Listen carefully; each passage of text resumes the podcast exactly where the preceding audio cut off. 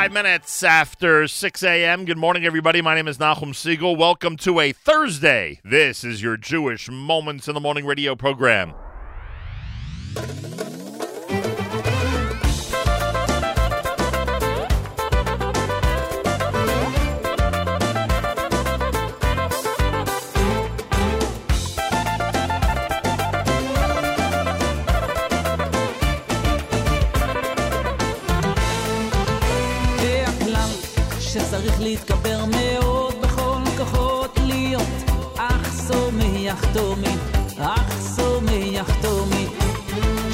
complete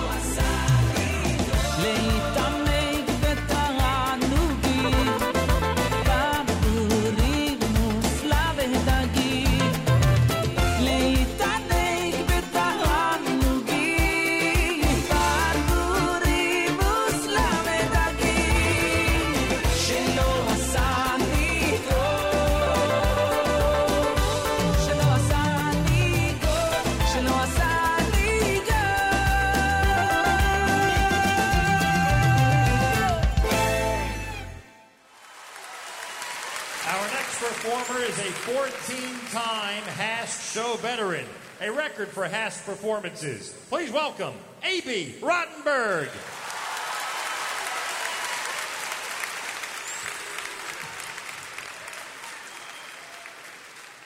Much of tonight's show will be for everyone here a walk down memory lane. Great vocalists and musicians reenacting performances of years gone by.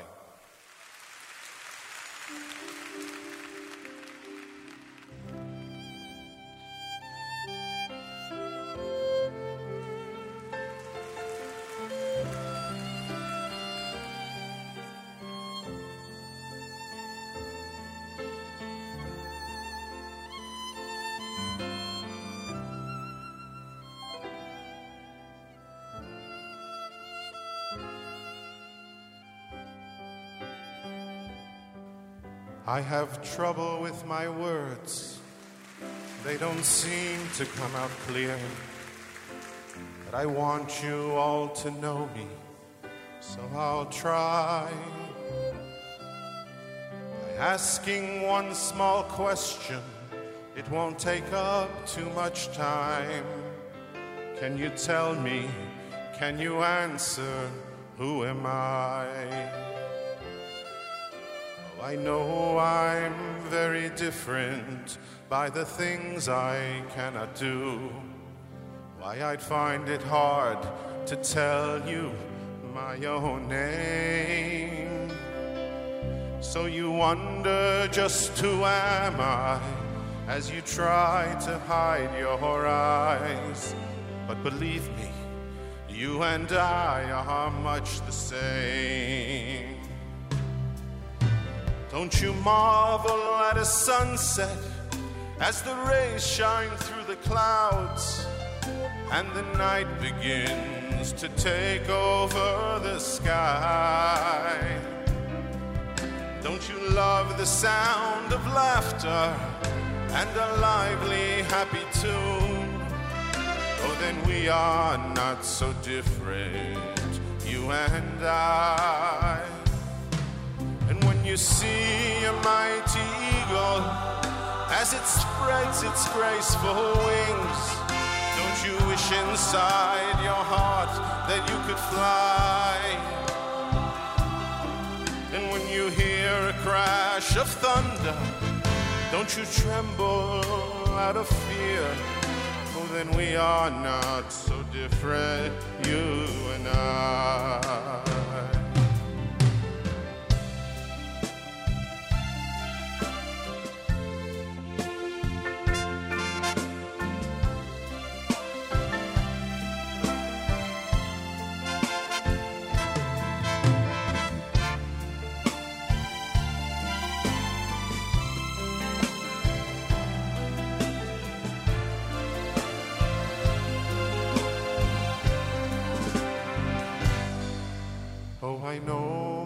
legs can't hold me, and I cannot shake your hand. And that looking at me makes you feel so strange. So you wonder just who am I as you quickly pass on by. But believe me, you and I are much the same. Have you known the pain of sadness and the feeling that it brings? Yes, I'm sure there have been some times you've had to cry. And that loneliness is worst of all. I'm sure you will agree. Oh, then we are not so different, you and I.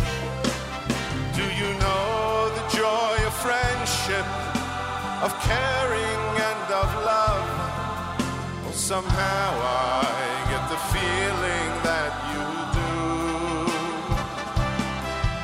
Oh, then we are not so different. We are very much the same. Oh, you do know who I am who I am, who I am,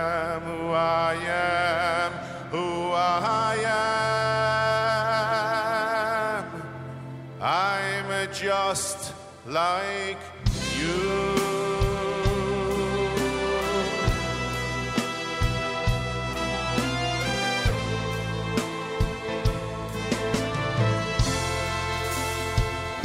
I'm just like you.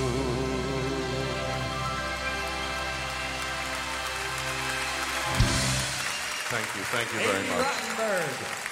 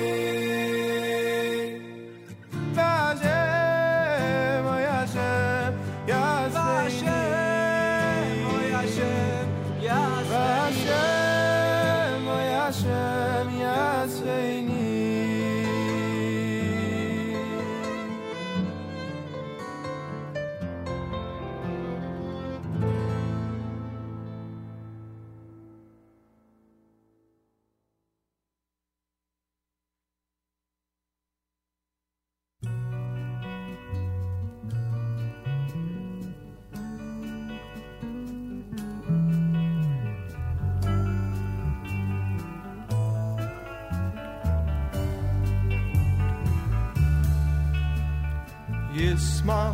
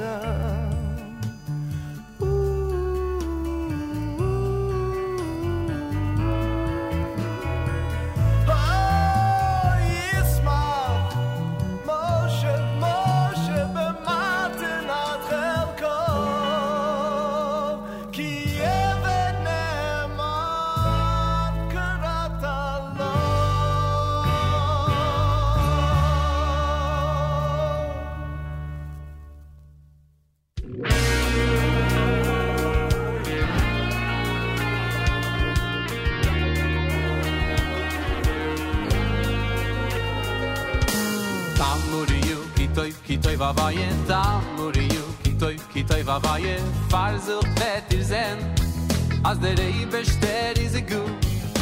Tamuriu, kitoy, kitoy vavaye, tamuriu, kitoy, kitoy vavaye, farzel betir zen, az der ei bester a gu. Tamuriu, kitoy, kitoy vavaye, tamuriu, kitoy, kitoy vavaye, farzel betir zen, as der ei bester a gu kitoy kitoy va vaye da nur yu kitoy kitoy va vaye far zu khret zen az der ibe shter iz gut. A shrei ha geber yekh se bo yekh se bo. Shrei ha geber yekh se bo.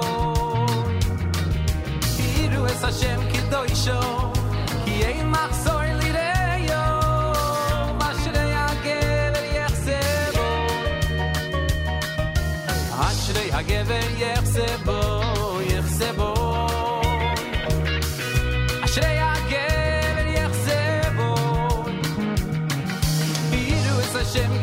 כדוישו, כי אין מחסור ליראיו. אשרי הגבר יחסה בו.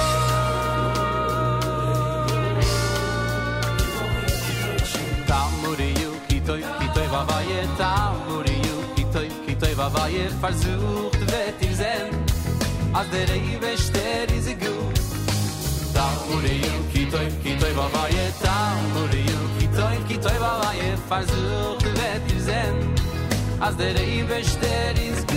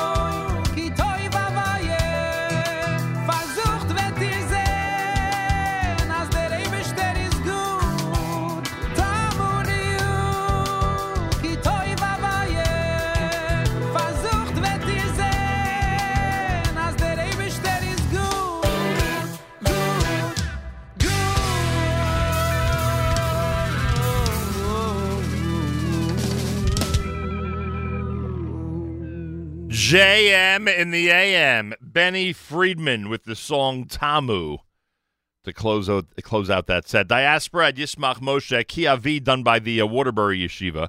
Kesher Shal Kayama, that's Micha Gammerman. A.B. Rottenberg, an amazing Who Am I from A Time for Music 25, HASC 25. Ach Sameach done by Yaakov Shwekey, and of course Regesh Modani opening things up. And we say good morning. It's Thursday on this January the 23rd, day 26 in the month of Teves. I didn't realize Rosh Chodesh is this coming Monday. Yeah, we'll bench Rosh Chodesh this Shabbos. And Rosh Chodesh is coming up this uh, coming Monday. 31 degrees outside here in New York with 67% humidity, winds of southwest, 4 miles an hour. Mostly cloudy with a high 47 tonight. The same with a low of 33. And tomorrow, partly cloudy, a high 51. They're talking about rain for Shabbos, unfortunately, in this area. 47 in Yerushalayim. We're at 31 here in New York City as we say good morning at JM and the AM. New York State Controller Tom DiNapoli will join us in the 7 o'clock hour. Also, Ashley Blaker is stopping by. Many of you are aware of the fact that his uh, Manhattan run starts February the 3rd. You're also aware of the fact that he's one of the stars of Kosher Halftime Show 2020 presented by the Rothenberg Law Firm. So we're getting set for Ashley Blaker to walk into this studio this morning here at JM and frankly, we can't wait. Uh, we're going to try to make contact before 9 a.m. with the coach of the University men's basketball team, the Maccabees, Elliot Steinmetz. They won again last night 40 point victory up in the Bronx against Maritime. And uh, they're on a 13 game winning streak, which is unbelievable. They are 13 and 1 on the season. Their road record on the season is 10 and 1. How do you like that? And uh, here we go. Let's see what happens over the final stretch. It's going to be a very interesting next four weeks. They have a very they have a, a tough game this Saturday night up at YU. If you have time to bring your family, it's an amazing night of wonderful family entertainment at a great place, the Max Stern Athletic Center up at Yeshiva University. That's this coming Saturday night at eight thirty. They have a, a very tough game coming up. Their final game in January. That's going to be a uh, that's going to be one to pay careful attention to. And then we'll see. We'll see what happens as we get closer and closer to uh, to the Skyline Conference playoffs and see what kind of damage YU can do to the rest of the league. We're very excited, to say the least, about what's happening with Yeshiva University basketball. Tomorrow, Malcolm Hoenlein, he's executive vice chairman of the Conference of Presidents of Major American Jewish Organizations. He'll join us tomorrow, 7:40 Eastern Time for the uh, for the weekly update. To join us for that, uh, and of course, Rabbi Yudin, of course, Parshas Va'era. The Erev Shabbos show, hosted by Mark Zamek and brought to you by our friends at Kedem, airs at 7 p.m. Eastern Time tonight. Uh, then it will re-air in encore form at the 3 a.m. Friday morning Eastern Time and 10 a.m. Eastern Time Friday morning. The Erev Shabbos show specifically for Parshas Va'era, hosted by Mark Zamek, brought to you by the wonderful people at Kedem. That's all coming up here at uh, the Nachum Segal Network. Anyway, there's just so much happening. It's insane. Big Thursday. I haven't even touched the Thursday lineup yet. Massive Thursday lineup. Um, live lunch today from our studio here in New York City. A Thursday live lunch. There is so much going on. It's unbelievable. Incredible. Anyway, Ashley Blaker is going to walk in here in about an hour, and uh, plenty more coming up. Uh, lots happening. You got to vote OIC. I'll tell you more about that later on. Uh, we got the One Israel Fund uh, dinner coming up at the beginning of February. We got to talk about, and a whole bunch of other stuff that I have on a uh, on a big list in front of me to go through with everybody here, uh, who's part of the JM and the AM audience. Thursday morning broadcast, JM and the AM, and this. Oh, you know what I wanted to tell you before we go to the song? The Jerusalem Post has a series of of headlines right now. If you go to their website, that I found fascinating. Um, it's about the uh, the conference going on in uh, in Jerusalem, which has brought together all these world leaders. So Vladimir Putin and Benjamin Netanyahu have unveiled a Leningrad siege heroes monument in the city of Jerusalem. It's eight and a half meters high, honoring over uh, over a million Russians who died during the 900 day Nazi siege of uh, Leningrad. And that's one headline. Then you have um, Holocaust Forum organizers insist the Polish president are, is offered a chance to speak. Then you have Vladimir Putin to Yafa Issachar. Remember, Yafa is the mother, I'm assuming, right? Of the one who's being held in Russia. He says to her, everything will be okay. And the Ukrainian president gives up seats at the Holocaust event for survivors. I saw those four headlines and I'm saying to myself, my gosh, my gosh, if some of our predecessors from generations past, not many generations, would see these headlines, they would not know what to make of it. A state of Israel honoring people uh, who were who were murdered in another country, inviting a, a Ukrainian president who gives up his seat at a Holocaust event for survivors, the leader of Russia saying to this woman, "Everything will be fine." Could you imagine when Jewish women went to leaders of Russia to plead for their children, what reaction they got in Jewish history? The whole thing is just unbelievable. Something to consider when you read the news and sometimes lose focus on uh, the context of that news. JM and the AM, as we said, we got great music, including this from Ishay Ribo at JM and the AM. הלב שלי לשניים, מה שלא ראתה שפחה למים, כמו סופה מן הים עולם. כמו תופעה של מרים פועם, ואין תרופה בעולם.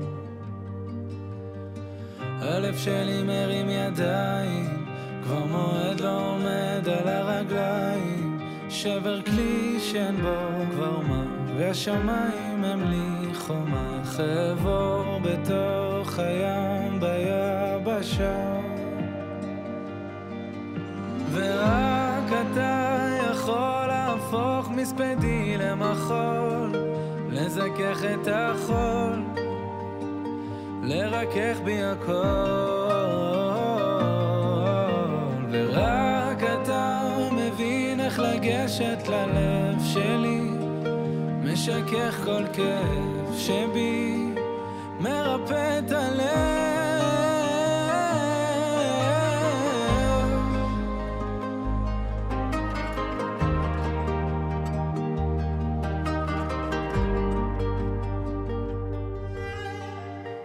הלב שלי נקרע לשניים, חציו השם וחציו לשם שמיים, כמו סופה מן הים עולם, כמו תופעה של מרים פועם, ואין תרופה בעולם ללב. ורק אתה יכול להפוך מספדי למחול, לזכך את החול, לרכך בי הכל.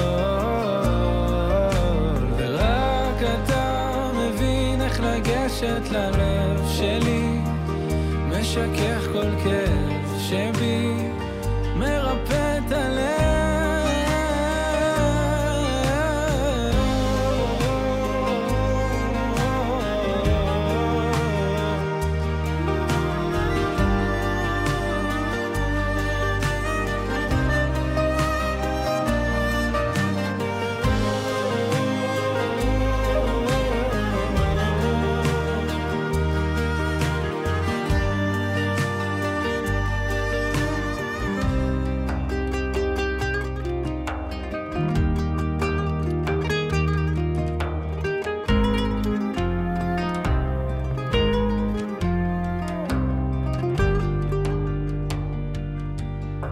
אוצר שמציק לצום, ואין ציר שיצעק לצור. רק אני מול ים שלם ולב שבור. ורק אתה יכול להפוך מספדי למחול, לזכך את החול, לרכך בי הכל.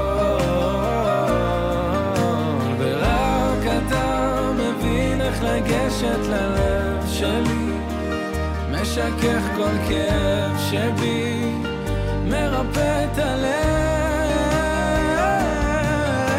ורק אתה יכול להפוך מספדי למחול, לזכך את החול, לקדש בי הכל. ורק אתה מבין איך לגשת ללב שלי, משכך כל כאב return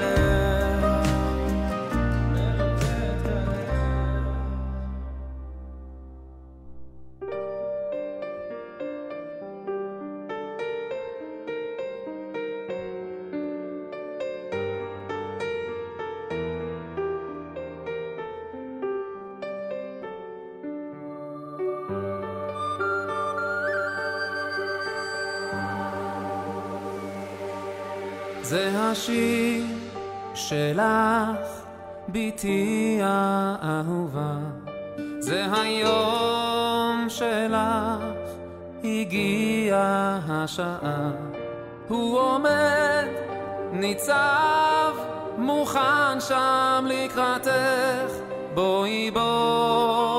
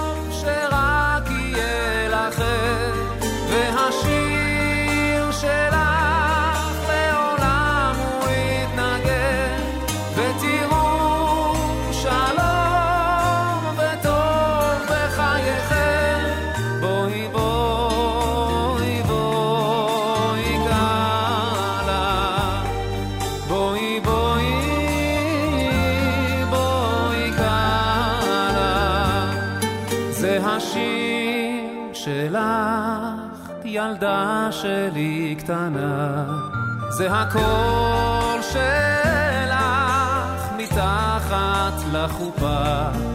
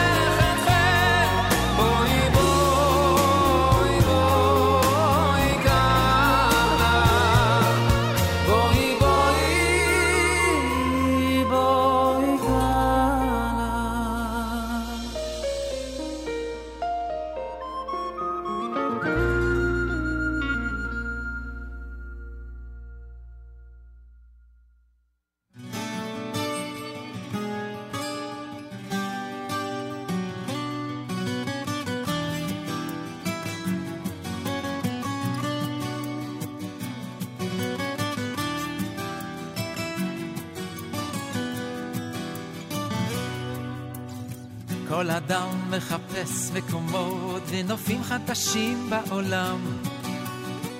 הוא חוצה יבשות וימים במסע של הנפש לשם. על כנפי מחוזות הדמיון הוא מפליג בספינה אל הים, אך בסוף זה הלב, הלב שמוביל, מוביל אותנו לשם. כל הדרכים, השבילים, הכבישים, השלטים, כל התפילות, הדמעות, בקשות, מחשבות,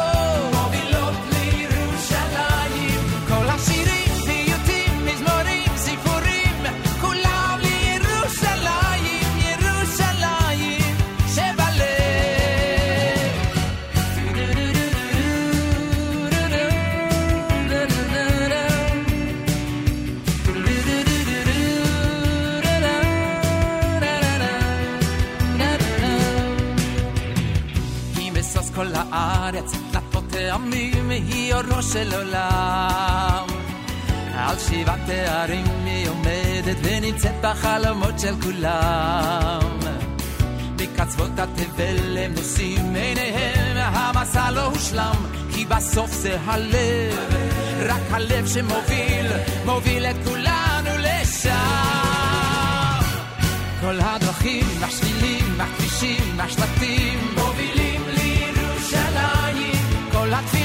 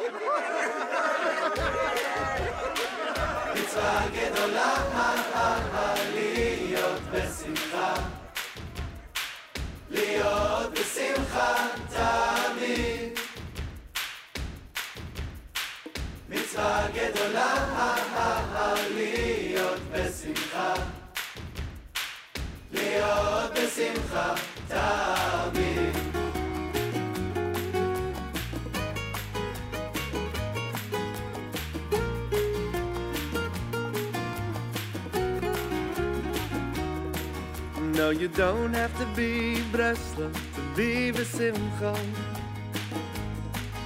But you gotta be Besimcha to be Breslau.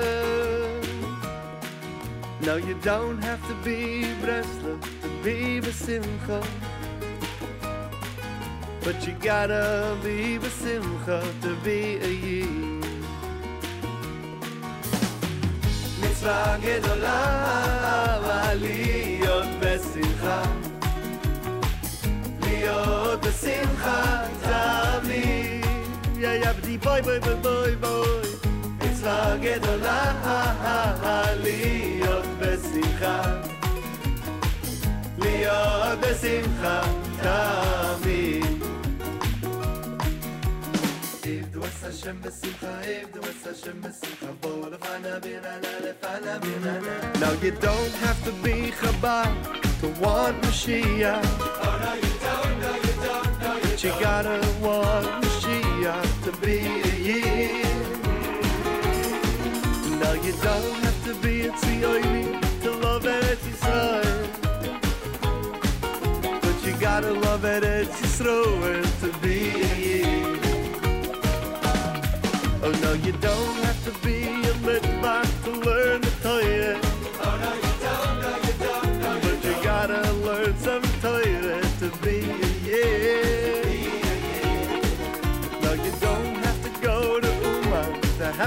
Hashanah.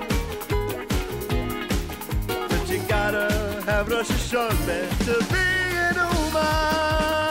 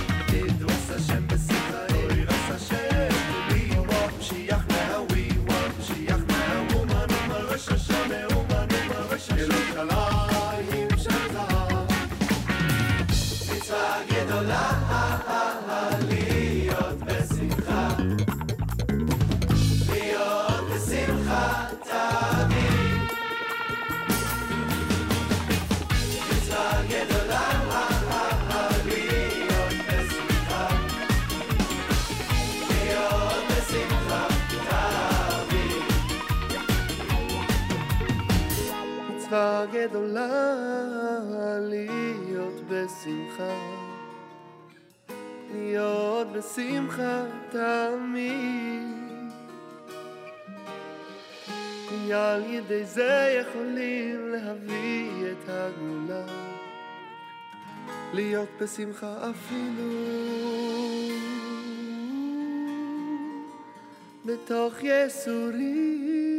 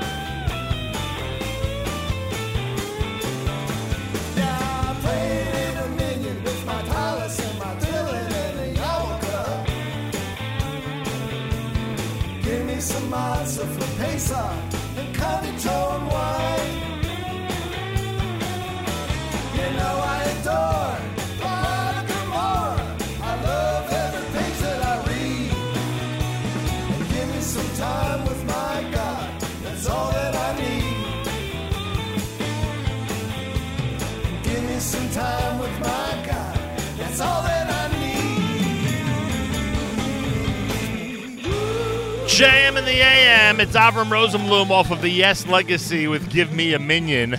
Mordechai Ben David had Ode Yeshvu, that amazing classic. To be a Yid, that's Joey Newcomb. Avremel Avram Fried by request with Yerushalayim Shabalev. Tfilat Ta'av, that was Ohad and Ishay Ribo opened up the set with Halev Shali. It's America's one and only Jewish Moments in the Morning radio program heard on listener-sponsored digital radio around the world, the web at NachumSegal.com, on the Nachum Segal Network, and of course in the beloved NSN app. Let's see, uh, since early, oh, listener Benny wanted to hear the Avremel song. We got that on. Listener Benny's got conversations with Rabbi Jiff down in Atlanta with Trucker Yitz. I'll tell you, lots going on there on this app. Listener Devora says, I wasn't happy being held up in my car on the way home from the Gush because of Macron's presence at a memorial to French soldiers. They stopped traffic while he was inside for the whole memorial. Nice having these international leaders to commemorate the liberation, but a bit of a pain. Though if Putin releases Naama, it is certainly worth it. Prayers for her. As usual, listener Devora with a spot on perspective, to say the least. 31 degrees, mostly cloudy here in New York with a high of 47. Tonight, low 33, and tomorrow, partly cloudy. High Friday, 51. Expecting some rain on Shabbos. Yerushalayim right now at 47. We're at 31 in New York City as we say good morning at JM in the AM. Listener Lenny and Efrat said it's beautiful weather there, but then sent us a video of snow, so I'm not sure what's going on. But I'm glad he's tuned in, Efrat, that's for sure. Galei Tzahal, Israel Army Radio, 2 p.m. newscast next. It's Thursday, Boker Tov from Jam the גלי צה"ל מירושלים, השעה שתיים. שלום רב, כאן אהוד גרף עם מה שקורה עכשיו. פורום השואה העולמי. לפני זמן קצר הסתיים טקס חנוכת אנדרטת הווטרנים בגן סאקר בירושלים, בהשתתפות נשיא המדינה ראובן ריבלין, ראש הממשלה בנימין נתניהו ונשיא רוסיה ולדימיר פוטין. ראש הממשלה נתניהו פנה לנשיא פוטין ואמר, מה שאתם עשיתם הביס את המפלצת הנאצית. תמיד נזכור שחיילי הצבא האדום הם שפתחו את שערי אושוויץ לרווחה. העמידה האיתנה שלכם היא שהביאה לתבוסת המפלצת הנאצית. כל הכבוד לכם. נשיא רוסיה פוטין עלה לנאום אחרי ראש הממשלה ואמר אני מודה לישראל שפועלת לשימור האמת על תרומת ברית המועצות לניצחון על הנאצים. Израиле придают особое значение сохранению правды о решающем вкладе Советского Союза в победу над нацизмом. Здесь, как и в России, озабочены, встревожены и возмущены попытками отрицать Холокост, пересмотреть итоги Второй мировой войны.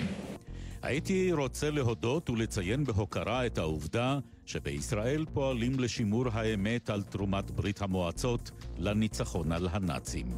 אנחנו כועסים על הניסיונות לשנות ולשכתב את האמת במלחמת העולם השנייה. כך נשיא רוסיה, פוטין.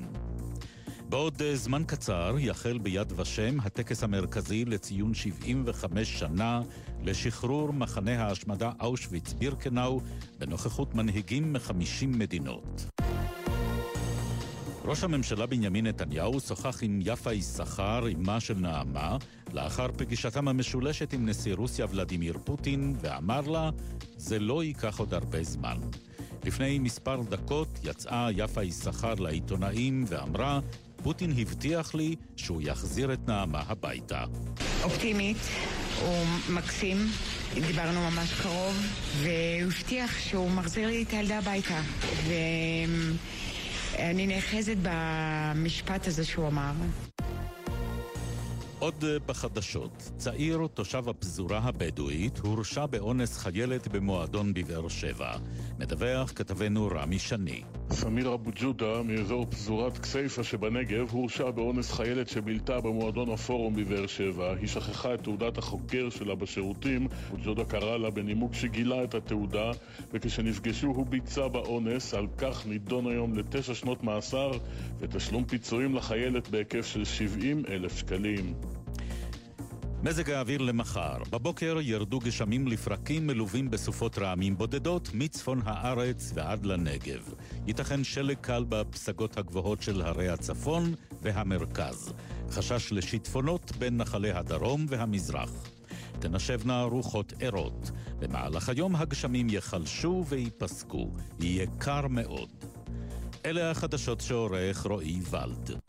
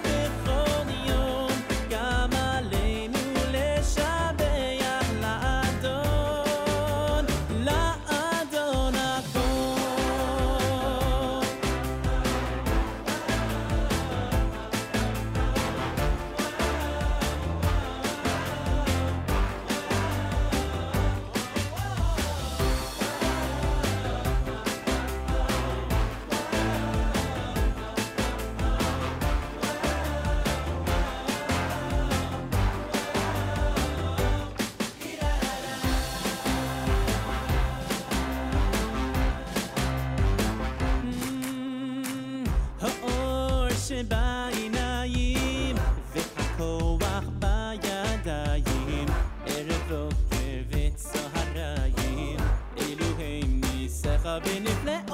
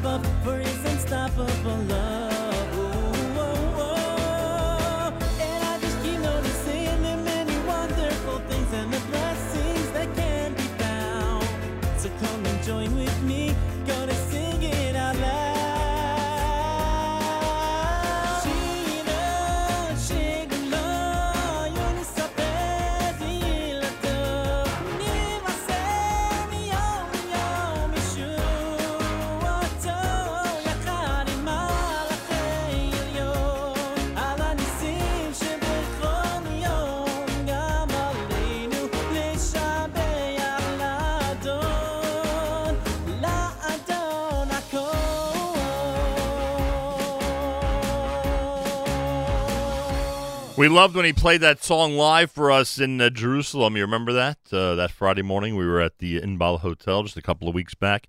It's uh, David Lowy with Shiru opening up the 7 o'clock hour here at JM the AM Thursday morning broadcast. Good morning, all. Coach of the uh, Yeshiva University Maccabees, winners of 13 in a row. Elliot Steinmetz scheduled for the 8 o'clock hour.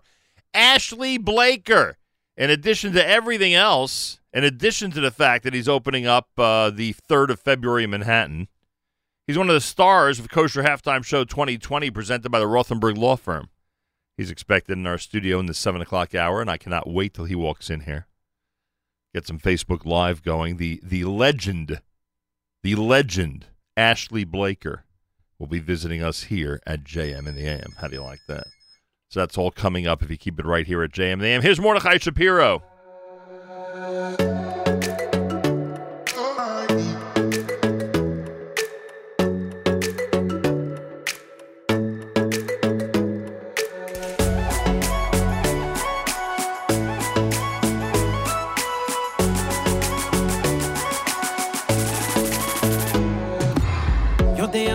רוצה היום, אבל הכל משתנה פתאום. וזה בסדר, אני לא אשם, כי זה רצון השם. אני הולך, לא רואה את הסוף, מאמין שיהיה רק טוב. אני קטן, כן, אני קטן, והתמונה גדולה. וכל מה שקורה זה סבבה, לא מפחד משום דבר, כי אני בידיים של אבא, של אבא שלי.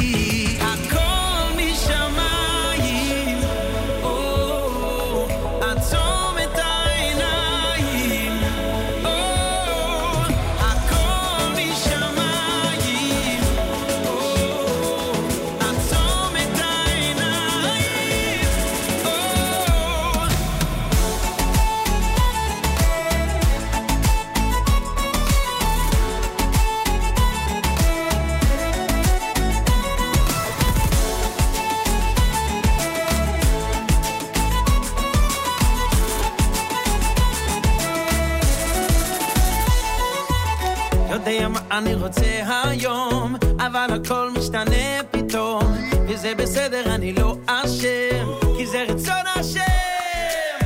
אני הולך, לא רואה את הסוף, מאמין שיהיה רק טוב. אני קטן, כן, אני קטן, והתמונה גדולה.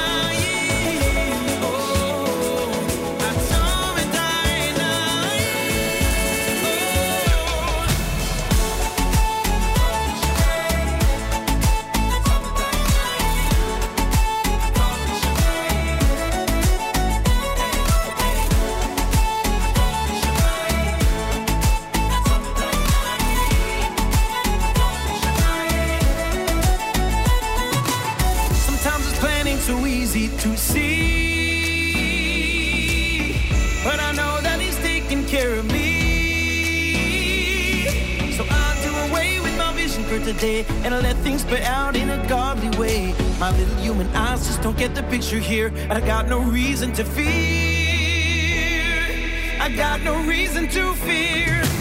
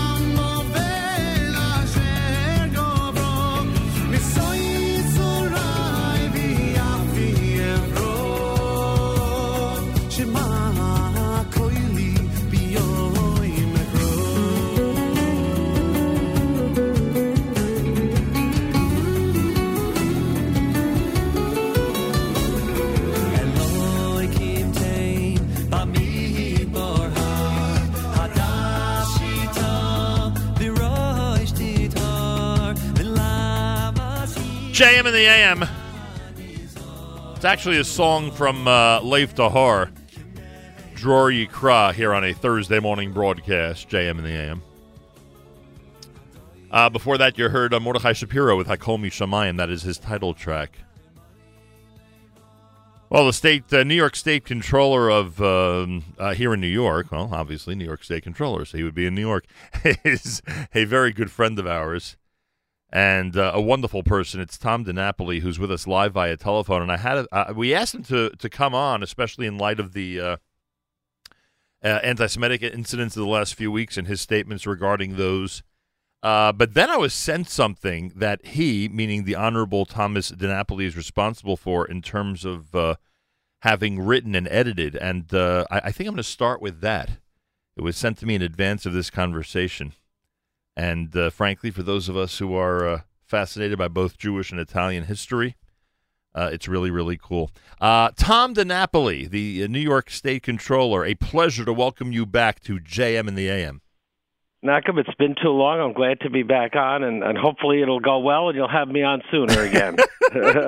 I think the last time, or one of the last couple of times we saw each other, was actually at the Hampton Synagogue, if I'm not mistaken. Yes, yes, exa- yes, exactly right. Yes, yes. which is Mark pretty- and I brings uh, quite a group together. Yeah. To say the least. And of course, so we love your participation in the Celebrate Israel parade as well. Well, you you know what I'm talking about, uh, and and obviously the there are a couple of um, uh, news items that are what we would call the topics of the day, which we'll get Right, to. But right. uh, we were sent this amazing piece about Italian Jewish history.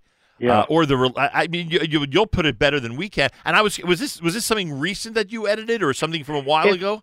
It's a few years ago. It's actually when I was still in the state assembly. A, a dear friend of mine who unfortunately passed away uh, in uh, uh, last fall uh, in uh, September, Mario Mignone headed the Center for Italian Studies at SUNY Stony Brook, and he had many different kinds of programs. And he decided to have a, a program focused on uh, the Jewish experience on the Italian peninsula through through the centuries.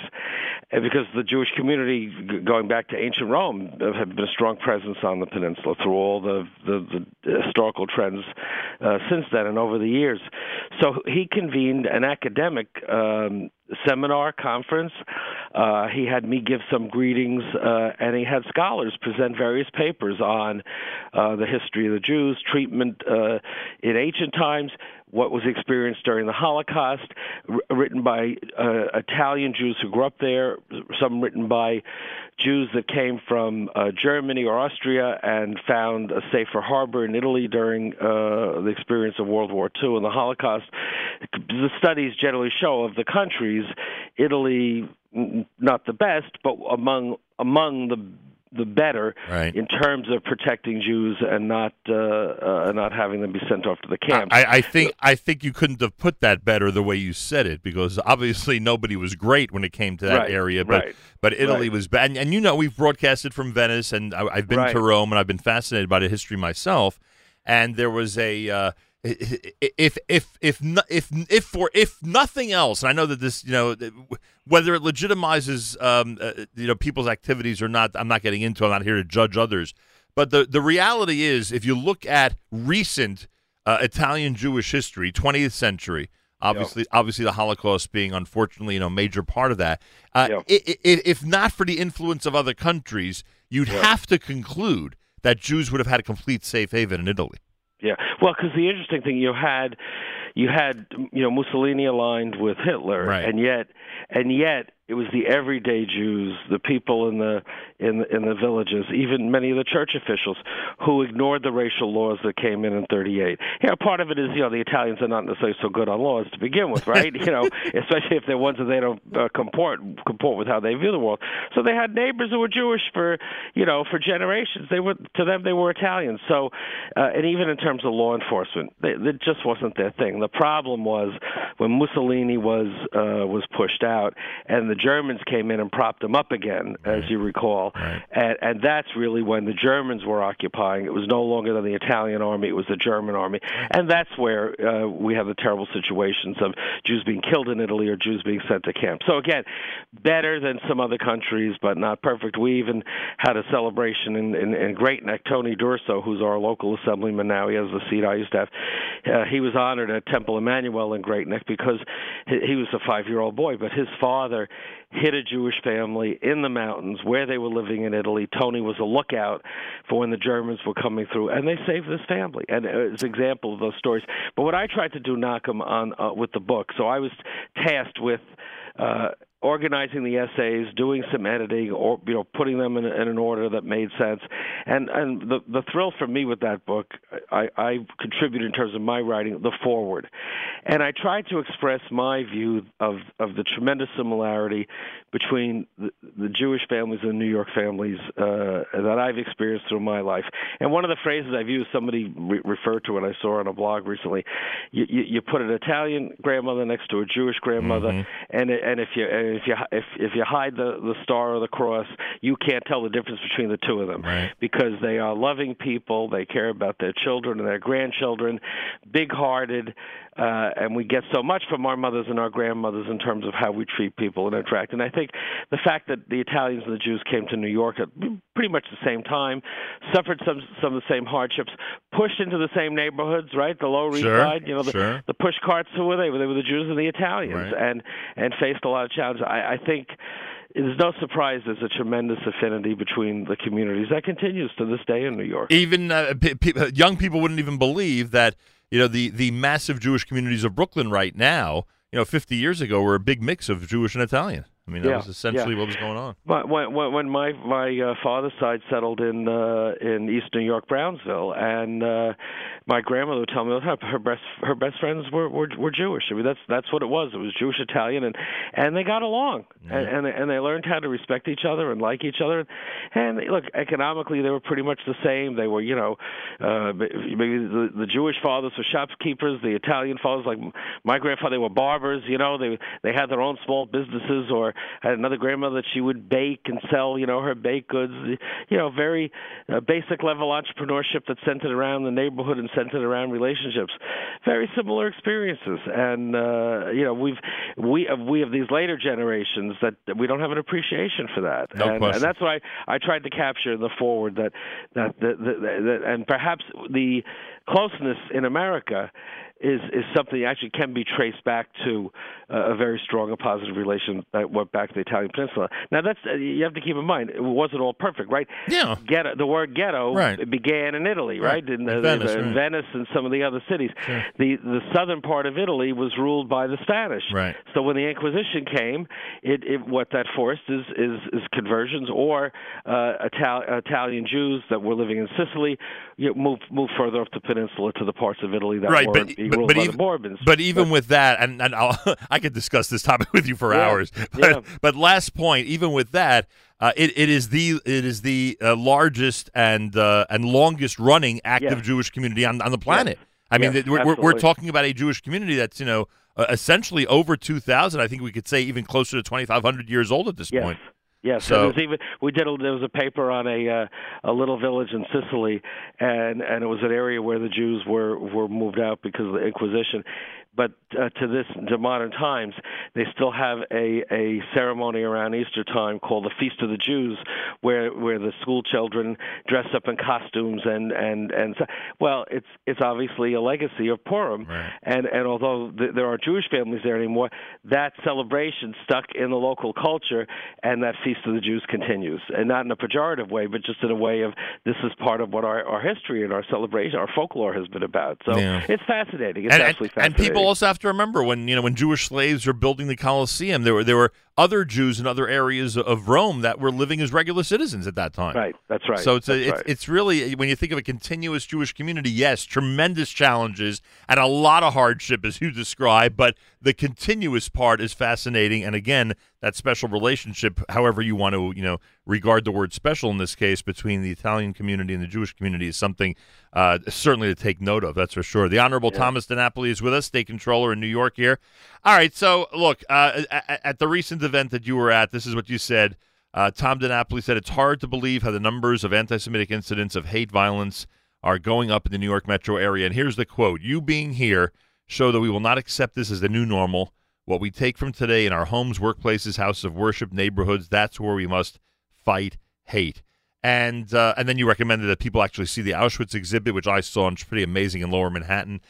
Uh, I, I mean, what were you thinking? What went through your mind as you heard all these news stories come up? And now, thank God, it does seem over the last couple of weeks that it's calmed down a bit. I don't want to give an ayin hara, as you as we would say. But w- what were your thoughts as you saw these uh, uh, these episodes escalate in the New York area? Know, I've lived my whole life in New York, and uh, I, I live in Great Neck. Uh, many uh, dear neighbors and friends who are Jewish, and uh, always a sense with our laws, uh, you know, dealing with hate crimes and and and non discrimination and and working against bullying and all the different things we do. A sense of progress, and New York having a reputation of being a tolerant uh, city and tolerant community. It just totally, totally. Uh, uh, smashed against my reality of what I thought our community was about.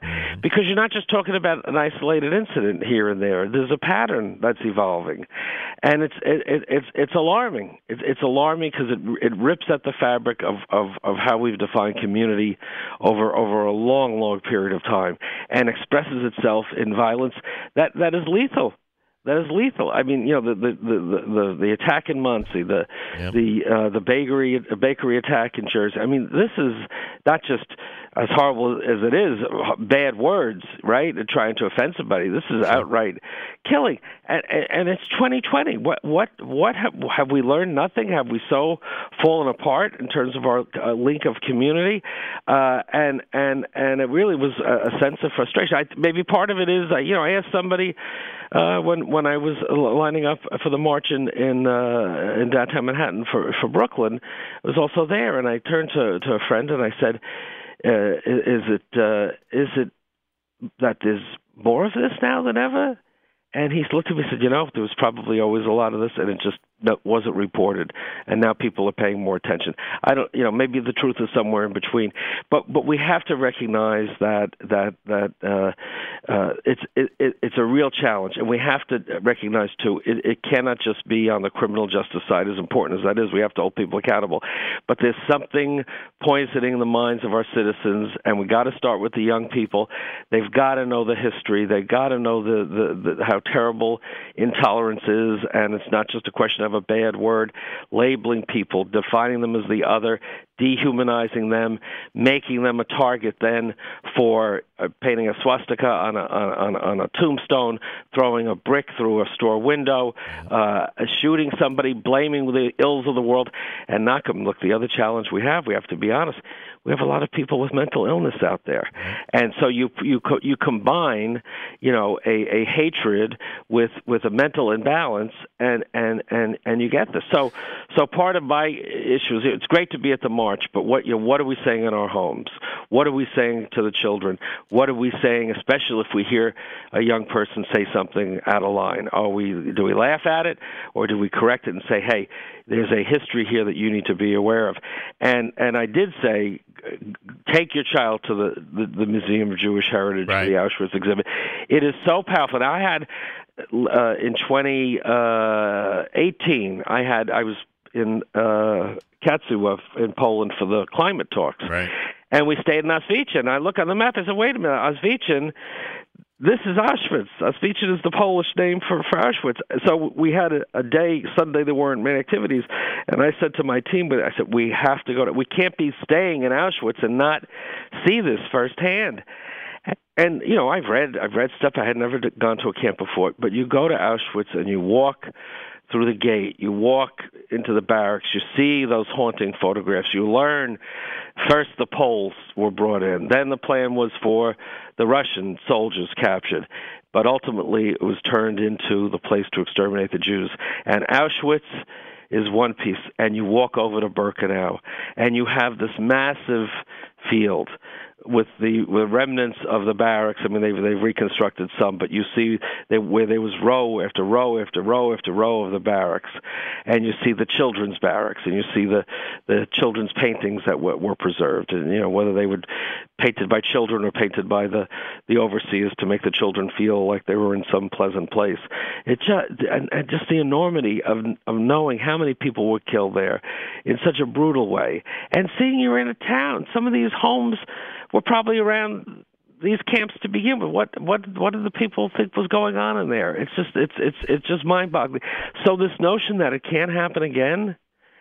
Uh, we have to get that. out of it. it. It can happen again. I'm not predicting it. I'm concerned about what's going on, but you know, people forget that the, the German society was an evolved society. Yep. They had laws.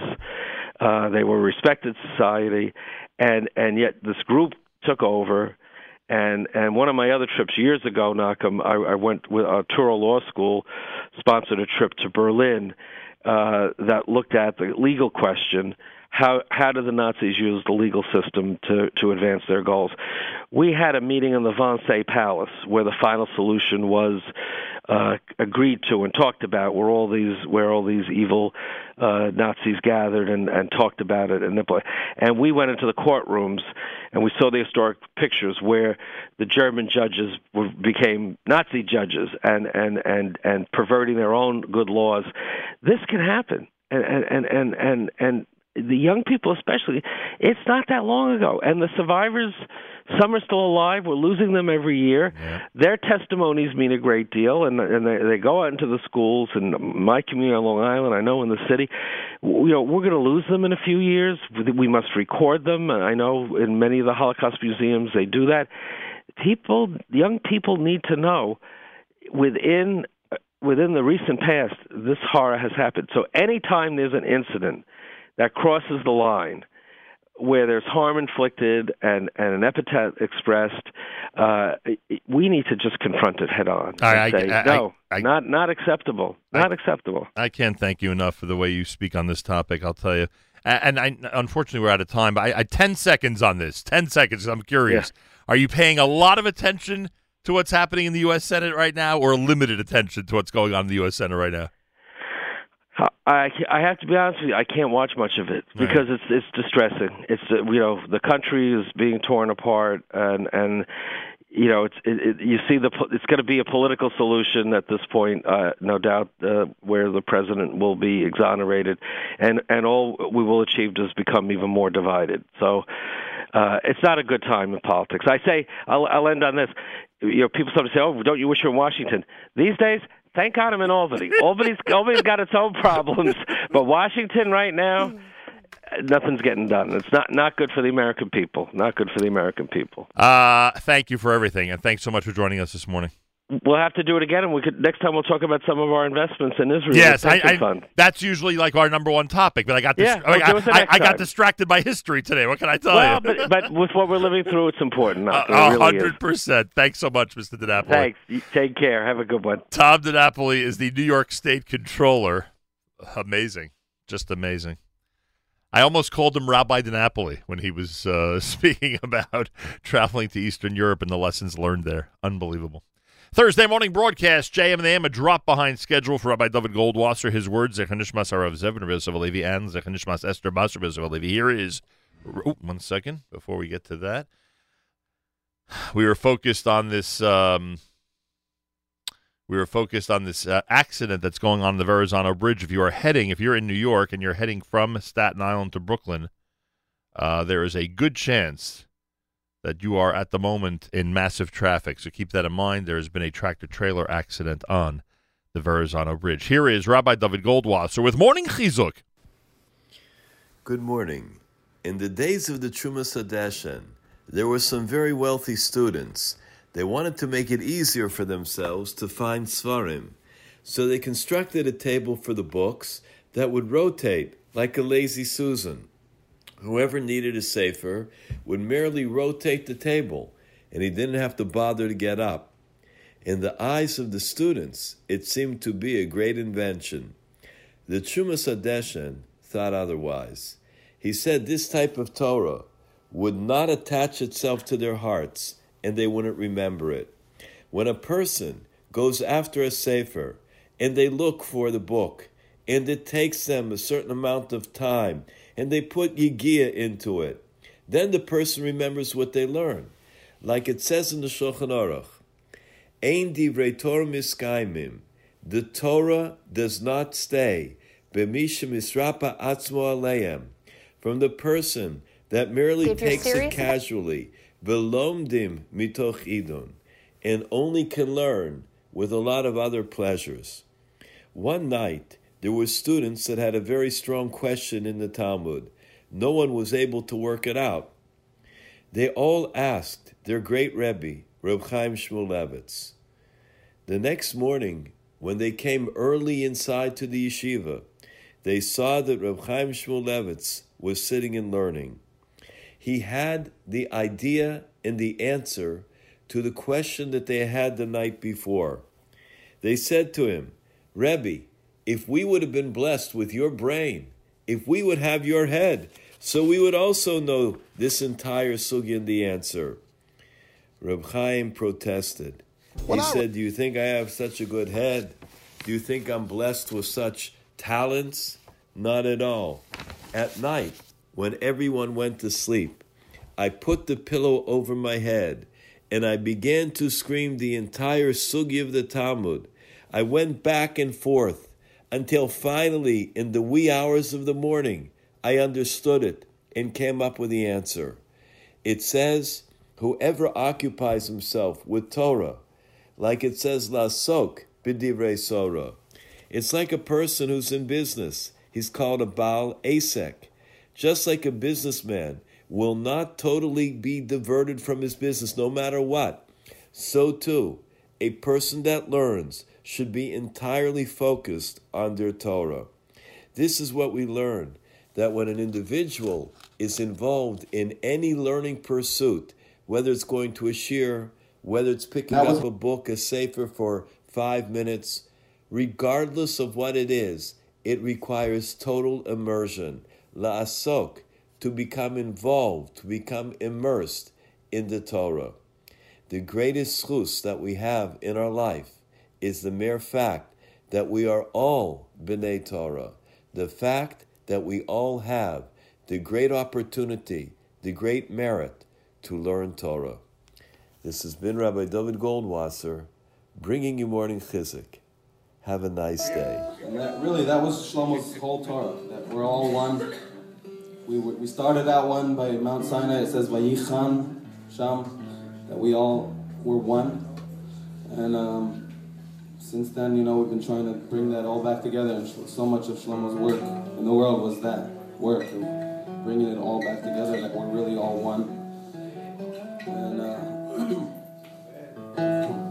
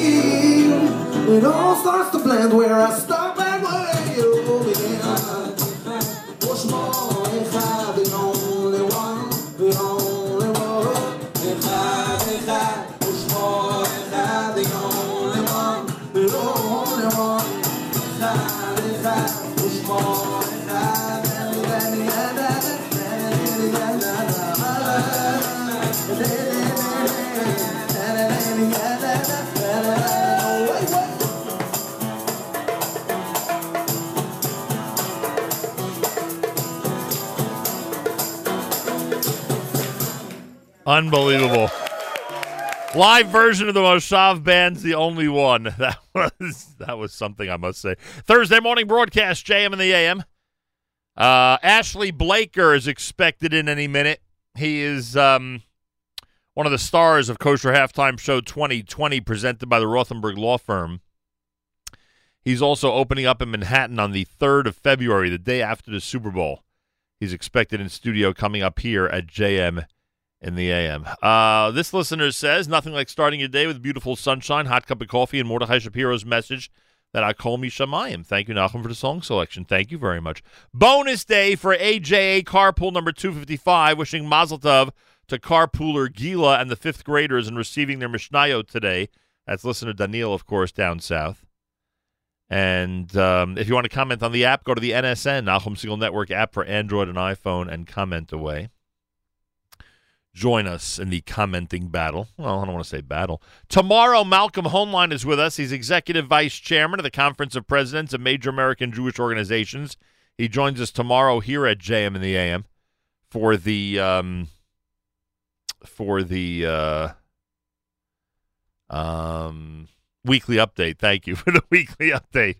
Malcolm Hoenlein, 740 Eastern Time tomorrow morning, right here at JM in the AM. Um, 740 Eastern Time tomorrow. Big day here, of course. Not only will Ashley Blaker join us, but Elliot Steinmetz, coach of the, coach of the University men's basketball team, the Maccabees. He'll join us for a few minutes before we wrap up. Nine o'clock, it's Unlocking Greatness with Charlie Harari. Ten o'clock, it's Jew in the City Speaks with Allison Josephs. 10.30 for a brand new edition of That's Life with Miriam L. Wallach. Live lunch from our New York City studios at 11. Tonight, the Erev Shabbos show is hosted by Mark Zamek and brought to you by our friends at Kedem. It airs at 7 p.m. Eastern Time tonight, plus 3 a.m. Eastern Time tomorrow, plus 10 a.m. Eastern Time tomorrow. So if you want a great show dedicated to Parshas Va'era, you have any, uh, you have a possibility, you have a, not possibility, you have the opportunity to tune in tonight and tomorrow morning to the Erev Shabbos show with Mark Zamek right here on the Nachum Segal Network. All right. We're caught up on all that. Don't forget to vote Torah. Don't forget to vote Torah. Uh, those of you out there who are uh, Jewish Americans, oh, 18 years and over, uh, you have an obligation to vote in the World Zionist Congress election. Go to voteoic.org. Voteoic.org. Voteoic.org. Remember that both myself and Miriam L. Wallach are delegates on slate number four. We're slate number four, the Mizrahi slate, slate number four. Go to voteoic.org. Pay the $7.5 to register, cast your ballot, and uh, have a big say in the future of the state of Israel and the Jewish people. VoteOIC.org, voteoic.org. And we, we respectfully ask that you take care of that today. That would be amazing. More coming up. It's JM in the AM with Eighth Day.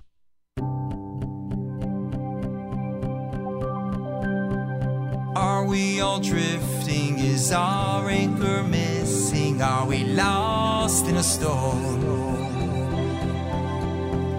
The sea of life, ships passing in the night, has hope sailed away. And I got this feeling there's got to be meaning. Is there something we can do? Yes, there's something you can do. Yes, we can change the world. Yes, yes, change the world for good. Of random kindness, be a lifeline in the storm. Oh, yes, we can change the world. Yes, yes, change the world for good. Acts of random kindness, be a lifeline in the storm.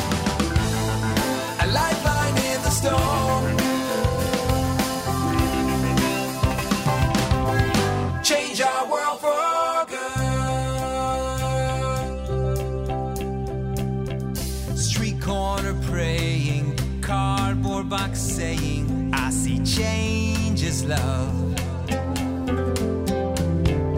Empty hands waiting, the silence is raging. Takes a village and a man.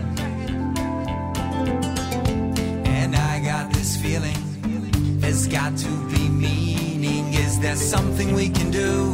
Yes, there's something you can do. Yes, we can change the world. Yes, yes, change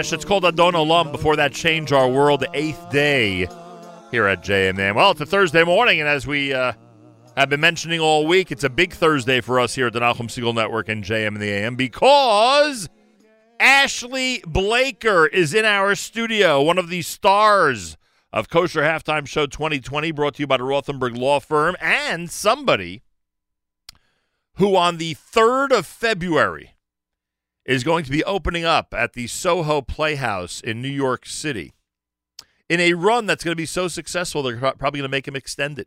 He may be in New York forever the way he's going. Um, by the way, you can watch all of this, our conversation right now, live with Ashley Blaker. If you go to facebook.com slash Nachum Segal Network again, that's facebook.com slash Nachum Segal Network. Ashley Blaker, welcome back. to Thank you. JM in the AM. Yeah, and we've uh, it's only been. It hasn't been that long since I last saw you because we did the halftime show. Correct. You were um, you were an integral part, and people will see on Sunday night, February the second, just how integral uh, to Kosher Halftime Show 2020. And Yeah. and from what I am told, with everything you've done in your career, and and no joke, if people look this up, they'll see you've written, produced, starred in shows in the United Kingdom. Uh, you've um, you've done comedy acts individually all around the world, but of course your run here in New York City has been legendary. What theater was that at? That long. I've run? done. Uh, uh, oh, well, I did. The, I started the? Gram. No, the Gramercy was the first show, and then I had the long run was at the Jerry Orbach on Broadway and Fiftieth. but I know what you're going to say. You're going to say, but all of that pales into insignificance I compared I to the Halftime show. I, can would- see where it's I, going. I would assume that your family and friends who have taken note of your career and likely have advised you to get to get yourself into a Yeah. more secure Yeah. industry. Once they heard that you're part of Kosher Halftime Show 2020, they probably changed their whole attitude toward what you do. Yeah, remember we're British. We don't even know what the Super Bowl is, let alone like who's in it. Uh, or there's a half time. Uh, Are there two halves? I thought there were like four quarters in American sports. Can I enlighten you first of Mm. all? First, are you aware of the fact that Kansas City and San Francisco are going to be represented? actually in did know that. I You saw that? The other day. Uh, if not San for us, would you have paid attention to that? You wouldn't even know it if not. yeah, for us. d- is Joe Montana still playing? I don't know. like that was a while ago. He's about sixty some years old. Oh, I is he? think. Wow, it shows you how old I am. I um, no. Do you know the thing I enjoyed? We, so we did this uh, video out in uh, the Five Towns, right? Yeah, and uh, Miriam was Right. uh, producing it, Correct. and I, I was. She said that there's a lot of different people who s- uh, pronounce your name incorrectly. Correct. Yeah, because it's so it's Nachum. But she said that there's, a vowel issue because some people call you Nochem. Correct. Nechem, Nichem. Uh, I, I, I think what gets her the most, and she's very overprotective, thank God, about this topic, is that uh, people call me Nachum when in fact my parents named me Nachum. Nachum, and I think yeah. that, and I think she's one of the people that's very careful to point out that when you address Nachum Segal, it's in fact Nachum Segal. That- Right. that's the whole thing. I think it should be when you address Nachum Segal, it should be Mr. Segal. So That's we're- very disrespectful. We're, we're forgetting the whole first name thing. yeah, this is very disrespectful. Have you ever attended uh, one of those American football games in London? You know what happens. Yes, once in yeah, while. yeah. So they do. went? No, no, I've you never been. went. I've never been. So I've been to baseball. I like. I do Right. enjoy going to baseball here in, in New York. I've been to Yankees and uh, the Mets. I think I told you Um, that we were actually in Yankee Stadium on a freezing, I think it was April or May day, and next to us was a couple from Great Britain. I think I Mhm. mentioned this to you last time. Who who literally watched the Yankees from Great Britain on whatever you need, you know, Right. cable wise Okay. or channel wise to do so. Their dream was to come to Yankee Stadium. I said, if you're here in this weather, sitting here watching, then you really must be Yankee fans. I mean, it's amazing for all the way from England and. I didn't even realize that anybody from England actually cares about baseball. And they got the dream of sitting next to Nochem Segal as Yeah, well. I don't know- I don't know that Nochem Segal. You just take out no vowels. At the Like, you stadium, know. at the stadium, I'm Nochem. exactly.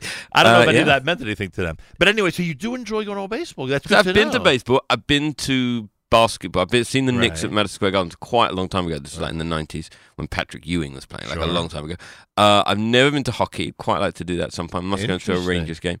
Uh, but I've never American football. I must be honest, and I, I'm not going to spoil it. 'cause I speak a little bit about this in the Right. in the halftime show. Right. But that is actually the one American sport I just don't get. If we went, would you, in all seriousness now, forget Mm. the routine for a second, would you be able to follow or you're not even into that? Like you would I know the watched rules the and stuff? Super Bowl last year with a friend who Right. explained to me what was going on and what. It, but it is Because I always think that when it comes to American football, if you don't grow up with it, it's very hard to get all Right. these nuances and, and Yeah. learn all the rules and Right, stuff. Right, exactly. And I just didn't.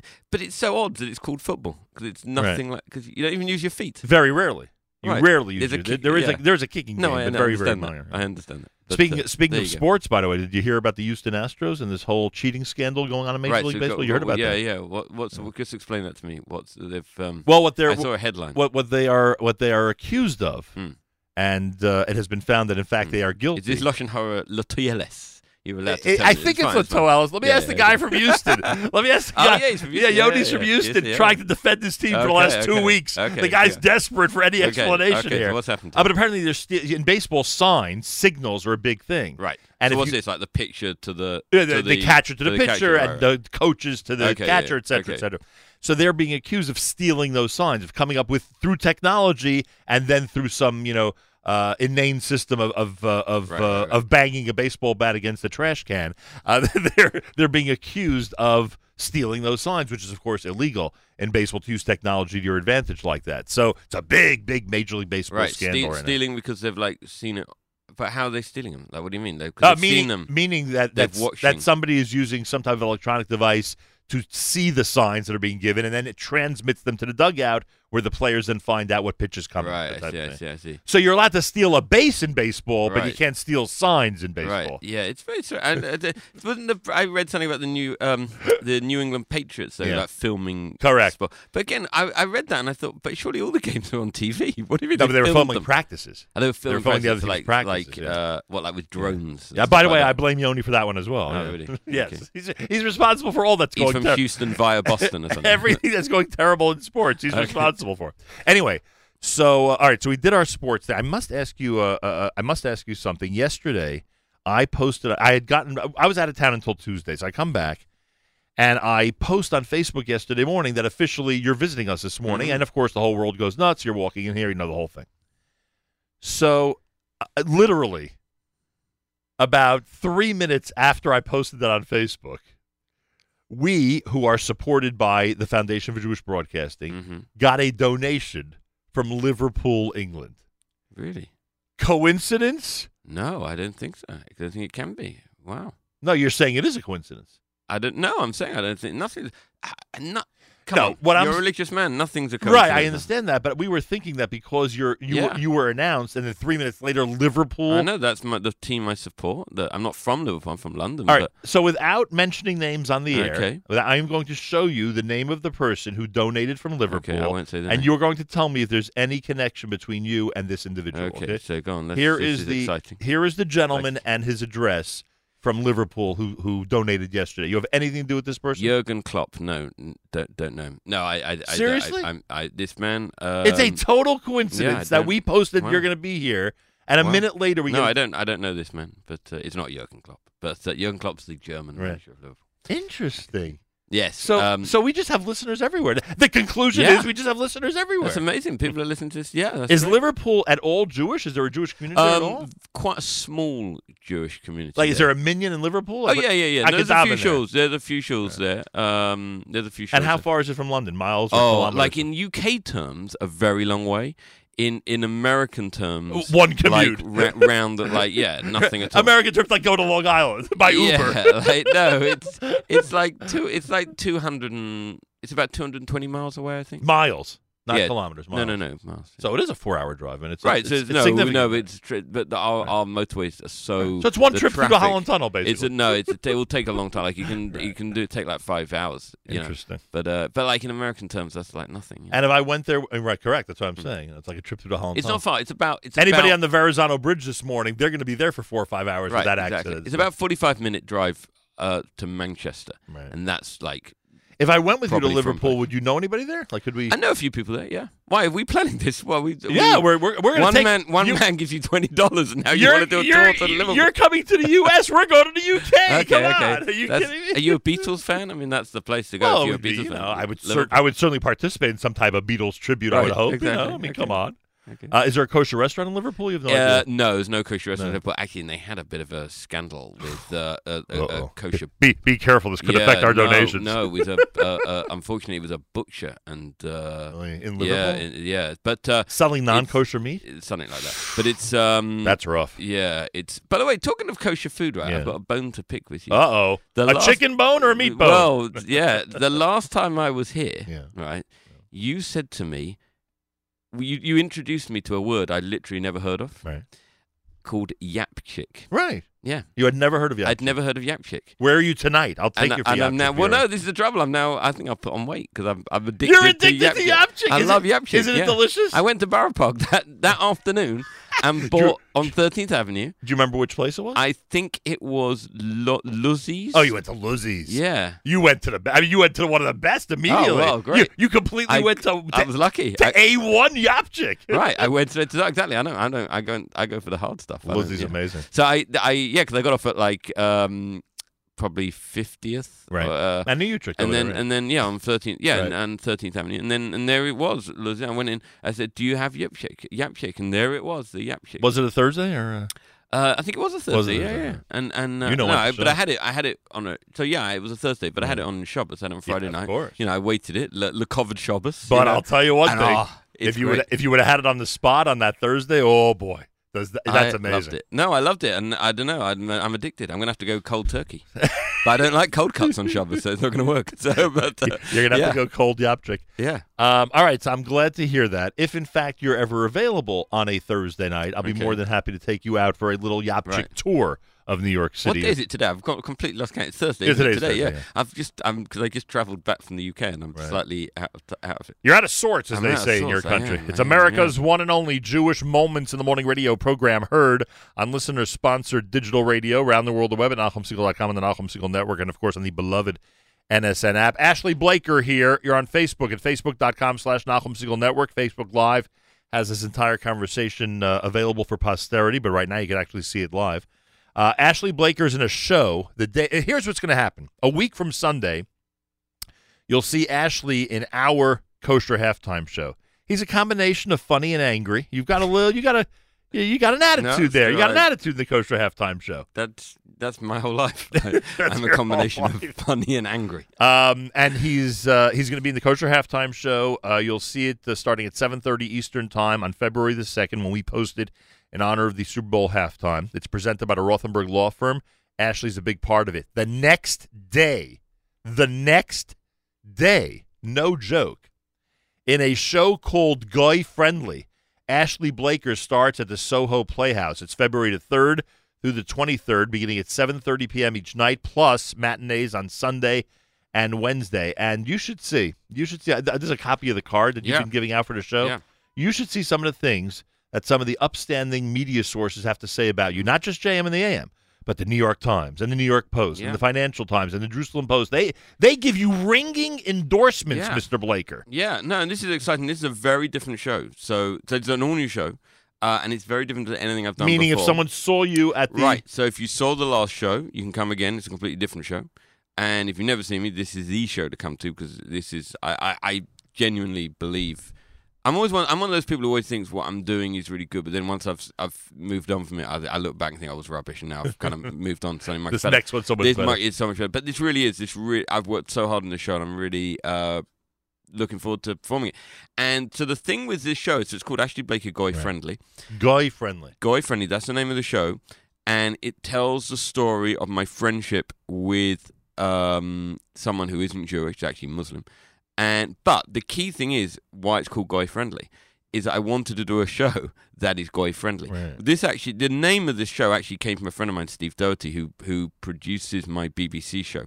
I, I have a BBC show called uh, Ashley Blaker's Goyish Guide to Judaism. Right. And my non-Jewish producer would sometimes, I'd send him a bit of script, and he'd say, "Oh, I don't. Can you make this bit more Goy friendly?"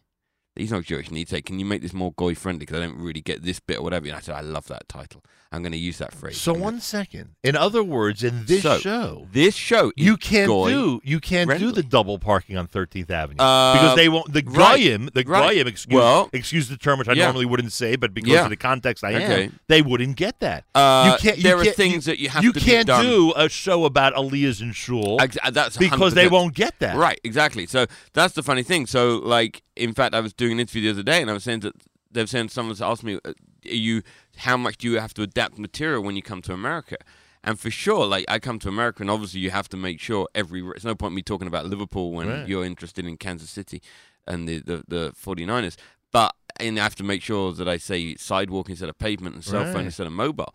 But here, there's no point in talking about, as you say, I was going to Shachris and I was davening and I got an Aliyah 'Cause that's not because that's not goy friendly. So this show, it's but it is a, a Jewish show that is goy friendly. And in all seriousness, I actually really do believe that there's a real. This is like a real timely show because you know, obviously, with all the terrible things that have happened recently in the New York and New Jersey area. Uh, with like rising anti-Semitism, I think there's never been a more important time for a show that kind of brings people together, uses humor to bring people together, um, and I'm looking forward to seeing an incredibly mixed audience. Um, but also a show that kind of demystifies. I think the show kind of slightly demystifies Judaism, but works for everybody. And uh, yeah, I'm I'm super excited about it. Ashley Blaker's here. Uh, Can people purchase tickets now? They can, and they are. And where can they purchase them? They can purchase them at SohoPlayhouse.com. Is this one of those deals where you could choose your seat and things like that? Like, how does it Um, work online? I'm not sure. Possibly, But they definitely could secure their tickets. Oh yeah, no, no, and, and believe me, they are. Yeah, yeah, yeah. And uh, yeah, or you can phone. There's a phone number there. Let's should we read that out? The phone number if you give it to me. The box office is- phone number is 212 691 1555. Yeah. So if you had the phone They You can also go to your website and get it. Oh well, my website only clicks through to the Soho Right. website. So, um, But yeah, more so- people are spending time on your website, obviously. But of course, but that's SohoPlayhouse.com, and uh, yeah, it'll be. Um, it's a really fun. You know, it's an eighty-minute show. It's a full-length show. It's a very- 80 minutes. 80, zero- eight zero, and it's uh, it's very theatrical. So I've, I've got a big team around me. Is there the a show. set? There's a set. A set that you use or a set that Yeah, no, no, no. There's a set. There's a uh, there's a playbill. That's I'm so I was telling you about this. I'm so Very excited cool. because anyone I don't know if anyone here who's who uh, listening who has ever been to a Broadway show knows that when you go into a Broadway show, they give you a. They don't do this in London, by the way. They make you buy like a really expensive program, but um, They give you a free playbill. here you get the free playbill, Souvenir, whole and souvenir, and it's it's you know it's got that iconic cover and Right. what have you. So I have my playbill this time, and and I've I.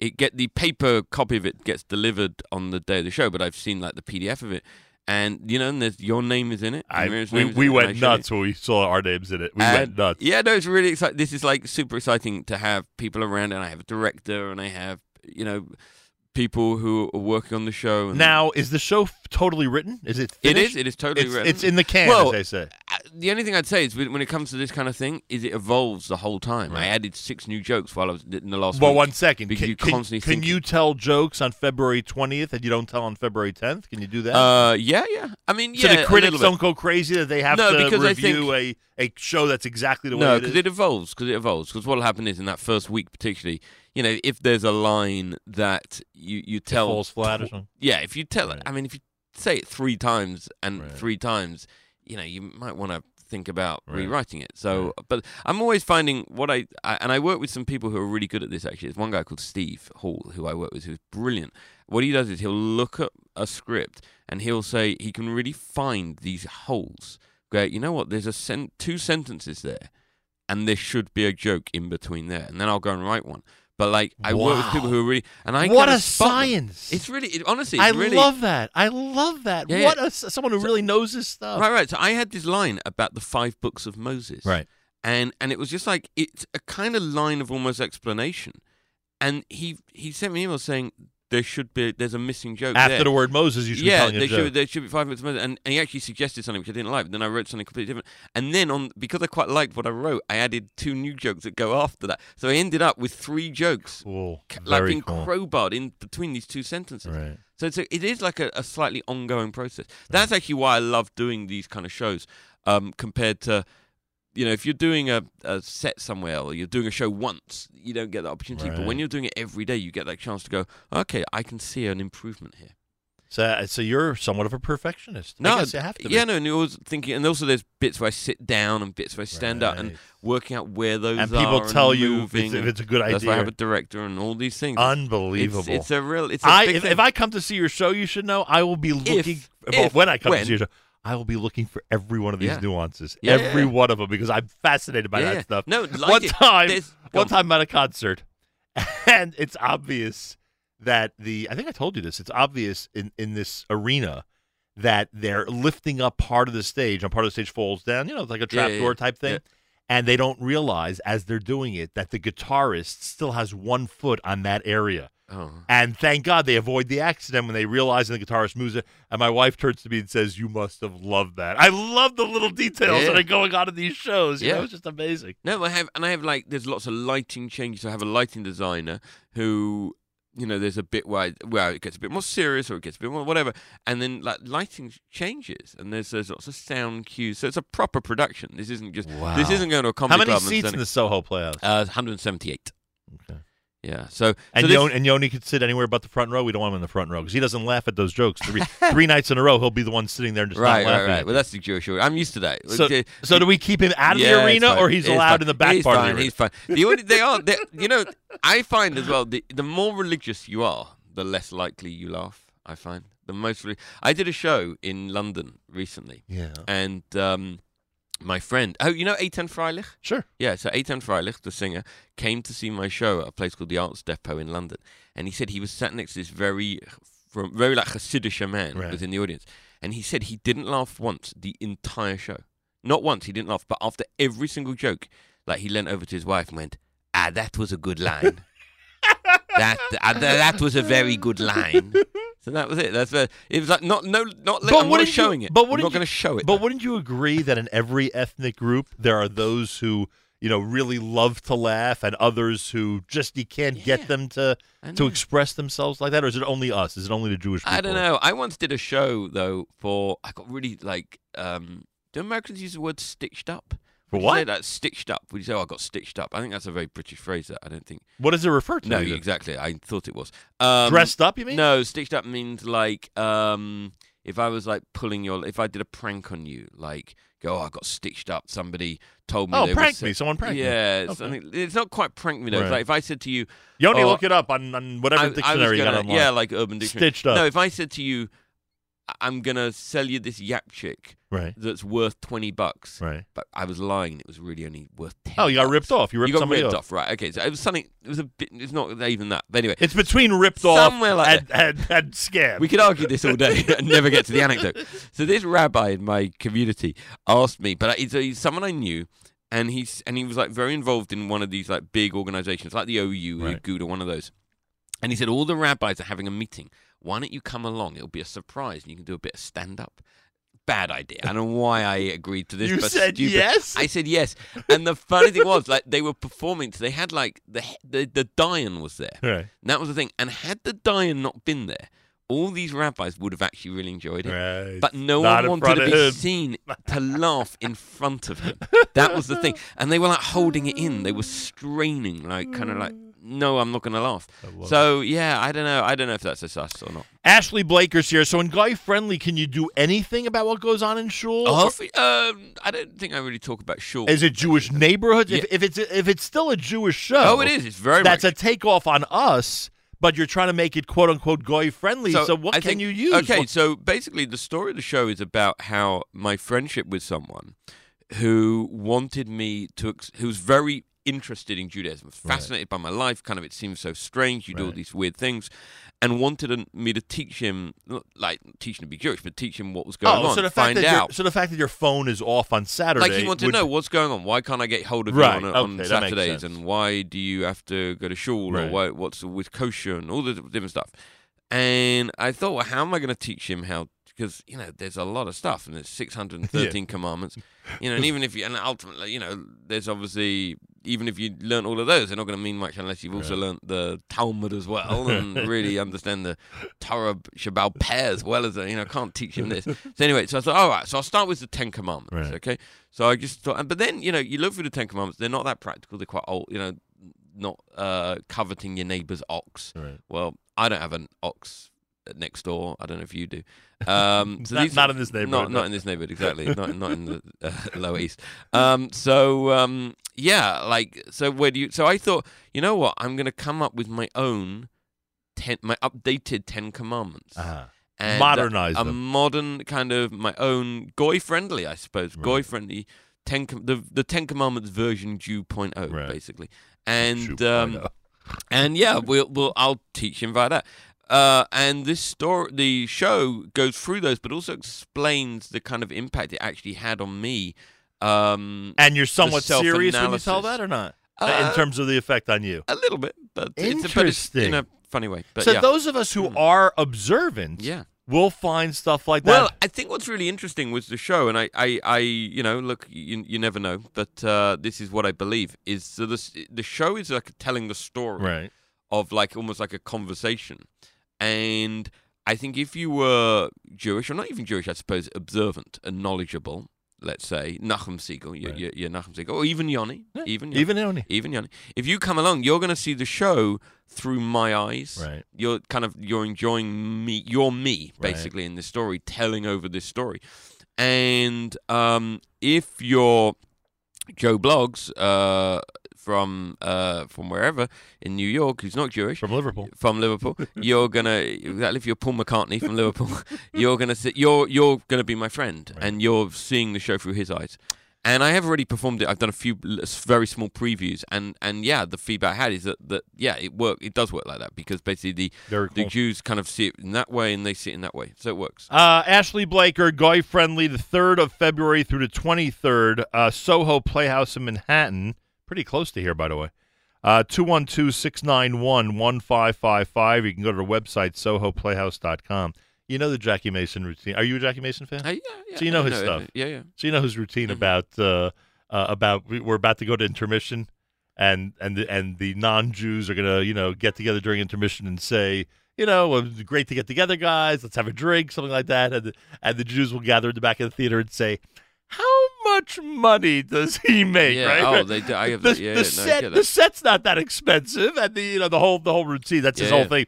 So I wonder, I wonder if you're encountering that with people in our community who are shocked that you and your team would make such an investment Yeah. in the Soho Playhouse for three weeks. Uh, yeah. Well, all I'll tell you is this. Um, I get- talk about um the the my money and my production, but you can Google this. Last year, you know how many shows on Broadway made a profit last year? Three. Three shows. It was like Hamilton and two others, like I think Oklahoma and West Side Story. It is. It's a very good way to. lo- Isn't that? Wasn't that like the story of the producers? That, like, Right. You know exactly. Sure. Like like the way to make money was to like have a show fail and close Right. straight away. Um, because yeah, you just I, I King Kong. I was saw actually saw King Right. Kong on Broadway last year. They say it was and it closed. and Uh, well, it was crazy. It was like this huge. Um, yeah, they, they had the big King Kong. Um, model uh, robot yeah puppet, i don't know like robot i think but basically anyway i read that it was to break even would need to run for 34 years like seriously you know it's a very good way to spend money to waste money to burn money so yeah before So you start lot- along and counting seats and going oh he's making six So how do these shows get extended? Very often, their shows Um, like, like Fiddler gets extended, right? Yeah, look, I don't know. I mean, they they uh, no, because you want to get yeah, because they're full. But I'm just saying that they're so expensive to begin with. The investment, I suppose, setting it up. Um, you know, and there's obviously people. Those people, I yeah, because I suppose all those people are being paid salaries, aren't they? I would but I'm saying the think so, producers, yeah. all the people working on it, and the actors and whatever. But then, but in terms of the people who are putting the money to begin with, I think there are some people who like seeing their names up there. But um, People don't realize what kind of effort and investment it yeah. takes to do this. Did you see Fiddler in Yiddish, by the way? I didn't see it in Yeah, Yiddish yet. yeah, No. Uh, I plan on it, but is it closed already? I think it closed. closed yeah, I think closed. They closed out it letting me go see it first. Yeah, it was great. It really was great.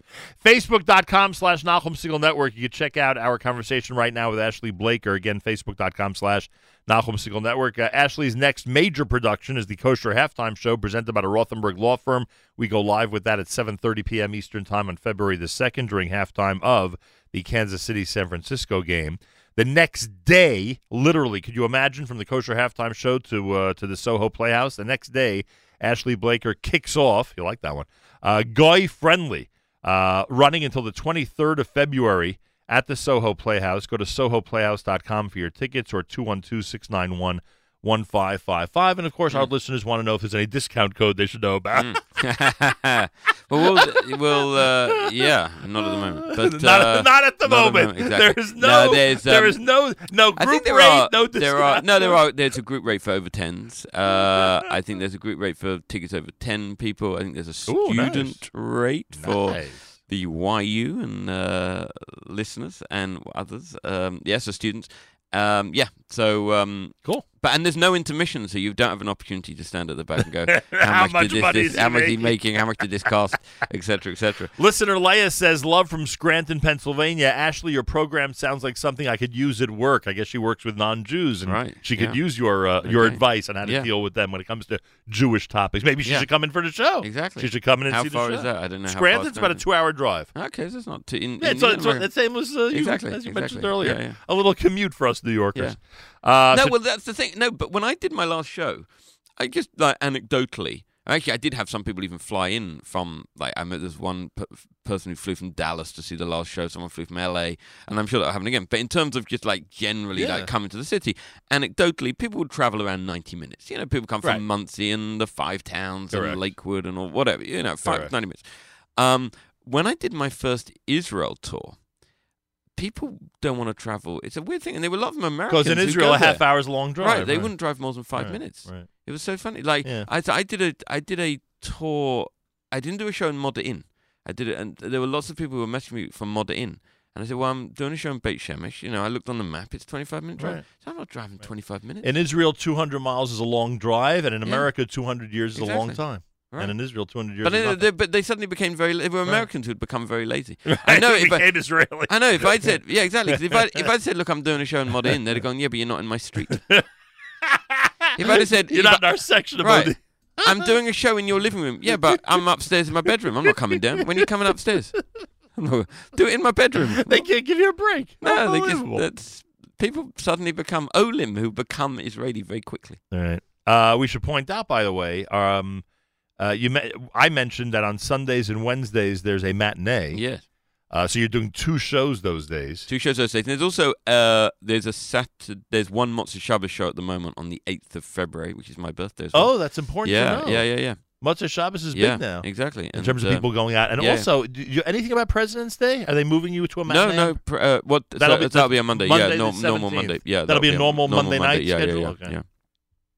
Yeah. So there you have it. And when you watch people purchase these tickets, as the people online, you know, are Mhm, purch- are, are they purchasing for way in advance as well, not just for the early part of the tour? Uh, yeah, no, um, yeah, for, for, all, all the dates, yeah. Um, they, that must be a satisfying feeling. it's great, but I mean, uh, I think you know, obviously, what you always hope will happen, and you know, the first week hopefully we'll have a lot of reviews. I know we've got some of the big papers in the Wall Street uh, Journal. I know is coming, like the first show, and what have you, and hopefully the Times and all, all those places. And then you know, you you hope you hope that you get good reviews, and that's when it really explodes. That's how the and that's what you were asking me about things getting Right. extended. That's how it works. You know, like fiddler in Yiddish. I was talking to someone from um, the theater there, uh, who was one of the people from the Shubert organization who produced that show, and was saying, you know, it, it took them all by surprise. They, Right. you know, a, a show in Yiddish, like who speaks Yiddish? And who it- could believe that a musical Yiddish? like that. And it just takes off and runs and runs. Well, imagine this: we're the first ones. JM and M already has its Yeah. review of your show. Could you imagine? You haven't even started yet. it says here, spectacular, Nachum Segal. How can Yeah. you imagine? You've already gotten a review from exactly. us. How does that happen? But all the non-Jews are reading it, going Nochem Siegel. no, And there you have it. All right. they're actually going Nachum Siegel. Ah, I yes. I, I can tell you a few other ways they pronounce it. Believe me. The star of the hit "Strictly Unorthodox" is back with his brand new off-Broadway show. Hey, folks, if you're listening here at the Nachum Segal Network or if you're watching Facebook.com slash Nahum Siegel Network, let me say it to you directly. Don't miss it. Make sure you're part of Ashley Blaker's audience at Goy Friendly starting February the 3rd, literally the day after the Kosher Halftime. What a letdown this is going to be for Ashley. He's going to get all this worldwide international attention to the Kosher Halftime Show, and then he has to go off Broadway the next Yeah. day. My gosh. anyway, February the 3rd. You think I overused that joke already? February the 3rd through the 23rd at the Soho Playhouse. Go to sohoplayhouse.com or call 212 691 1555. Purchase tickets. It's a great gift item. It's a uh, wonderful way to spend a night out or a matinee out with your friends and family. And uh, you will, if you want to laugh, you'll laugh. If Yeah. you're not one of those people Yeah. that refuses to laugh, you Yeah. will laugh. If you're not Mr. As lo- Yoni Pollock, who sits there with his arms folded and refuses to crack a smile, then you're going to laugh at this Mm. Exactly. show. If the Dayan's not sat there and you can't laugh in front of him, you will laugh. if there's no or Exactly, big no rabbi next to exactly. you, I'm just- you have no excuse. If you have a look at the poster in the small print at the bottom, it says no Dayanim allowed. Dayanim are banned. They're going to sit on like one of those big high tables behind me. Right. Like they have. They'll be on the dais. At the dais, yeah, exactly. at, Like the MetLife. What? There's know, no one of those. dais? There's Exactly. no dais? I'm not showing up to Exactly, Ashley's show. There's no dais. Not Exactly. a chance. I wish you the best of luck. You're gonna Thank vis- you. you're gonna visit us on the eve of the kosher halftime show Yeah. in a few days from now. Yeah. Maybe who knows? Maybe we'll reveal something else for people to know about Yeah, that, about that performance. Uh, by the time you show up here again next week, your whole run is likely going to be sold out. That's quite a bracha, Yeah. huh? Mitzvah Shem. Mitzvah Shem.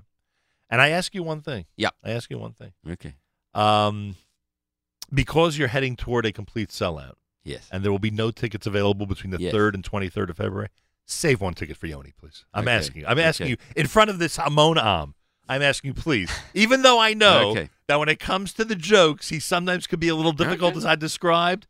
Save him a seat if you Okay. don't mind. I will do that. Or at the minimum, blood. We will do that. Or at the minimum, let him backstage. Okay, we'll do that. Anything for Yoni.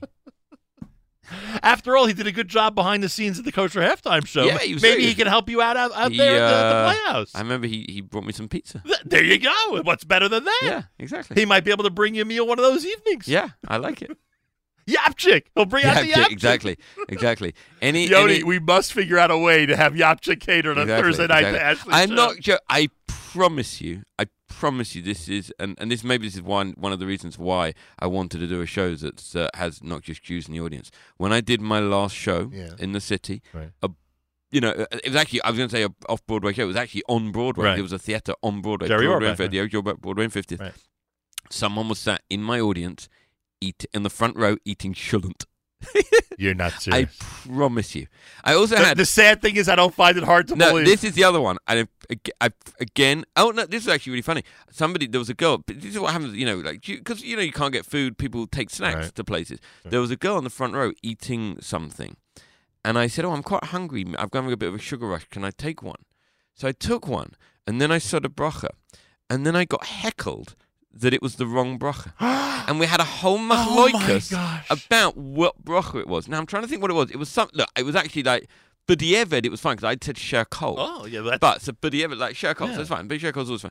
But someone said, no, no, that thing actually has um, grain in it, and it, it Oh, was grain. a Mazonas thing. I'm trying to think what it was. It was like a snack that it was one of. It was like a. It was like a candy, but who actually has a little bit of grain in it.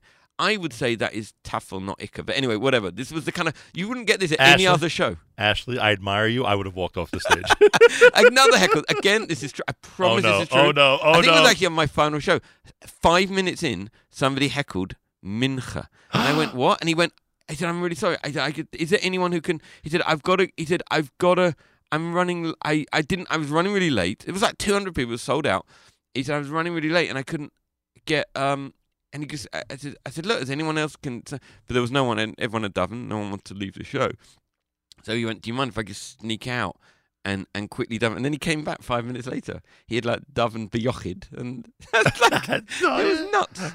I thought, I thought I've got to perform for Noctis. and the whole th- and the whole theater had to know about it. Well, yeah, exactly, Thank goodness the new show is guy friendly. exactly, exactly. Get your davening done in advance. Also, I'm doing it in the winter, so you Right. should have davened mincha and mariv already, and just fine. Let's just go. You've thought of it all. Well, you think you've thought of it all. Believe me, our, our, our Oh. community will make sure you haven't thought of it all. Exactly. Ashley, I thank you. Pleasure. SohoPlayhouse.com. The day after the Kosher Halftime Show, Ashley embarks on this incredible run here in New York City. Get your tickets today. Check out this entire video by going to facebook.com slash Nachum Segal Network. The next time you will see Ashley in a performance will be at our Kosher Halftime Show on the 2nd of February, uh, in between the contest between the San Francisco 49ers and the Kansas City Chiefs, a Kosher Halftime Show presented by the Rothenberg Law Firm. In honor of our friends from Liverpool, we've got this song at JM in the AM.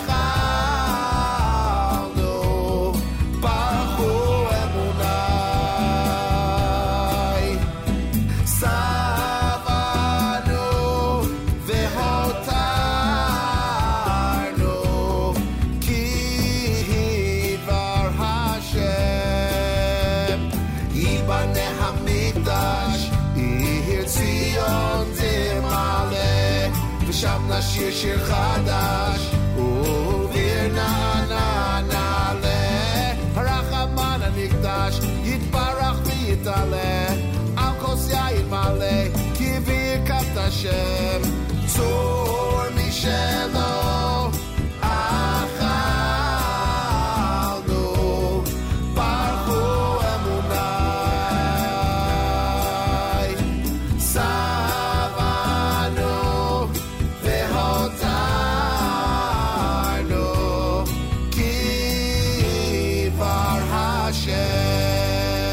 JM and the AM. Well, after all the Liverpool discussion, we figured we had to get the album A Shabbat in Liverpool on the air. That's the great Lenny Solomon and company with Shlock Rock here at JM the AM. Well, for those of you who uh, were not paying attention, I can't believe anybody would not have been. But for those few of you out there who are not paying attention to Yeshiva University men's basketball, the Maccabees, we were there last night in the Bronx when they went uh, 13 and 1. A 13 game winning streak is what they're on uh, as they continue to dominate the Skyline Conference. And one of the reasons I asked uh, Coach Elliot Steinmetz, who's very busy every morning, and I don't like bothering him, but I asked him to join me this morning because I like getting him on uh, before a big home game that I think uh, a lot of Jewish families out there uh, will find uh, entertaining and will find to be a great event to go to, especially at the end of yeshiva break, an event to go to with their family.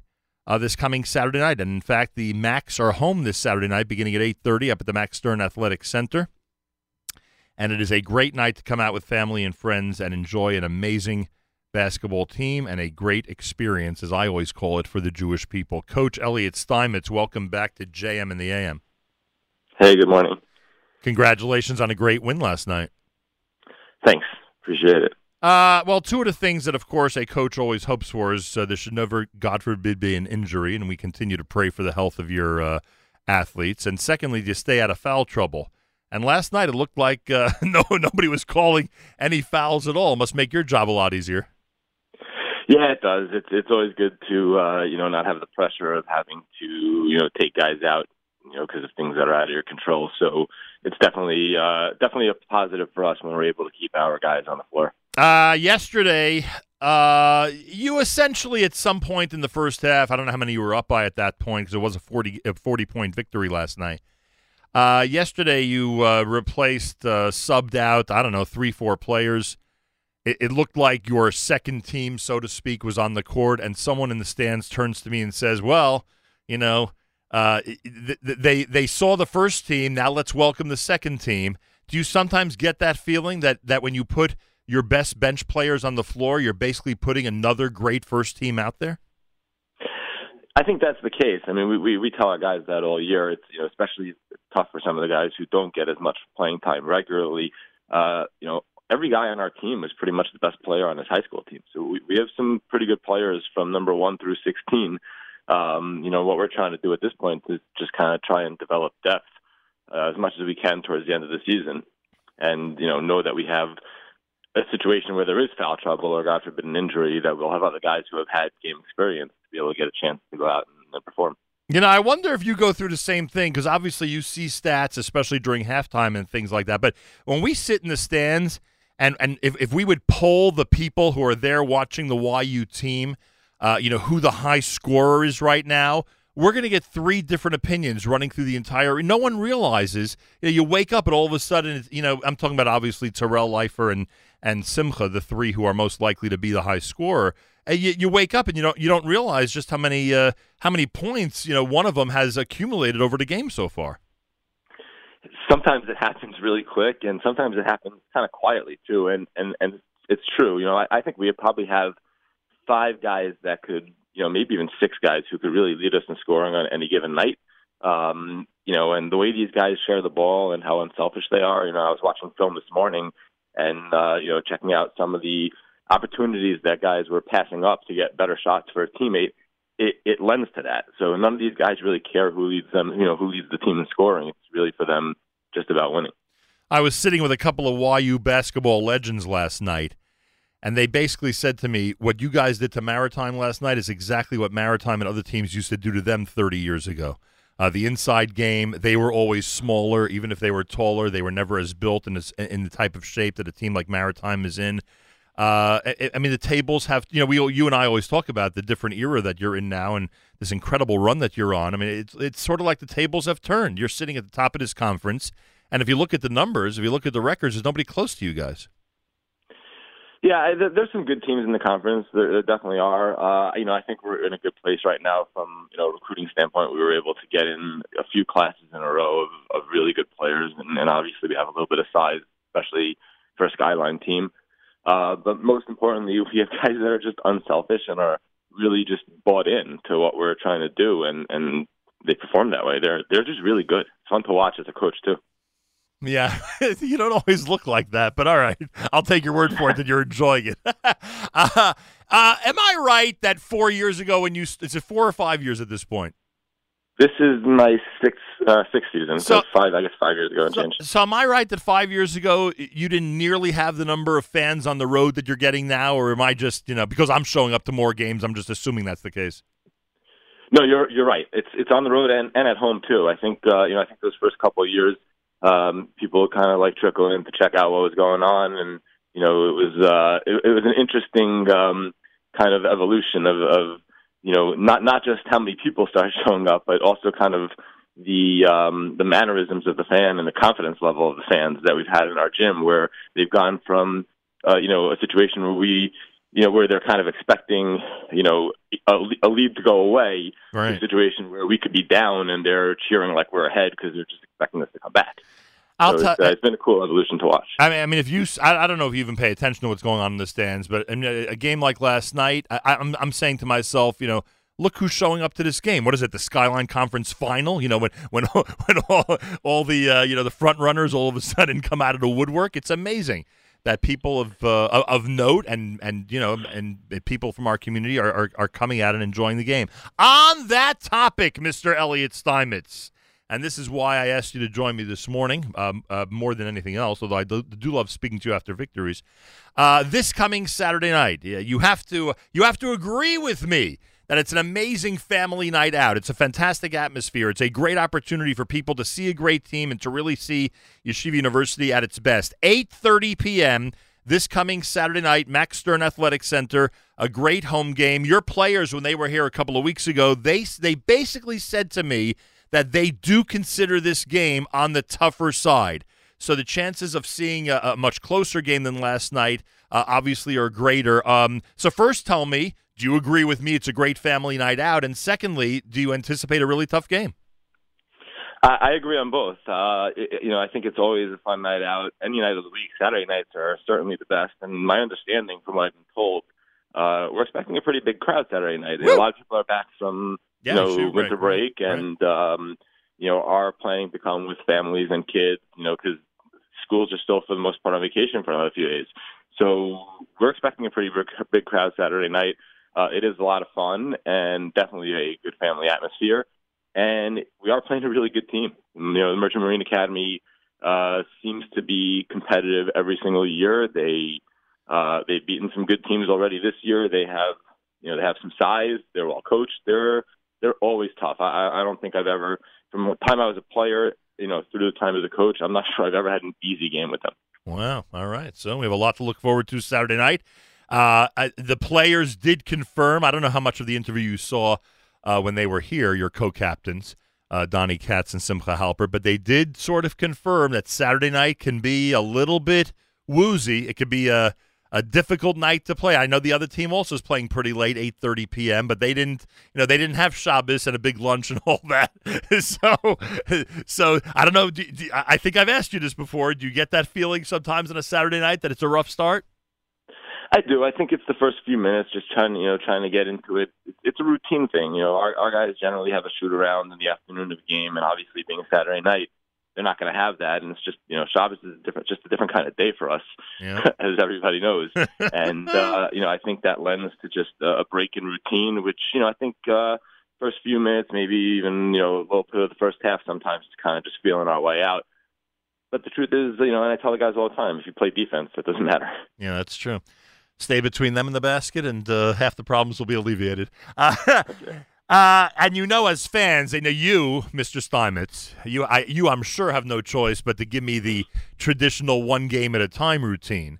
But you know, as fans who are watching this streak and praying that Yeshiva University is acknowledged nationally for the way that they are developing in Division Three basketball, you know that we as fans have the 30th of January circled on our calendar because it's very possible that that game against Purchase might be the most difficult game of the season. And obviously, if you win that game, uh, we might be seeing uh, notoriety for YU that we've never seen before. So I know, I know, it's one game at a time. I got the whole routine, but give me something about that last game in January. Anything you can tell us? Yeah, I mean, listen, Pur- Purchase is having a great year so far, and, and they're and they're very good. I'm, I'm very glad that that game's at home. Um, you know, I think it is a big game. You know, again, I, I think it's, it's the end of next week, I believe, right? Right. We have a few Thursday night. that, like Right. you said.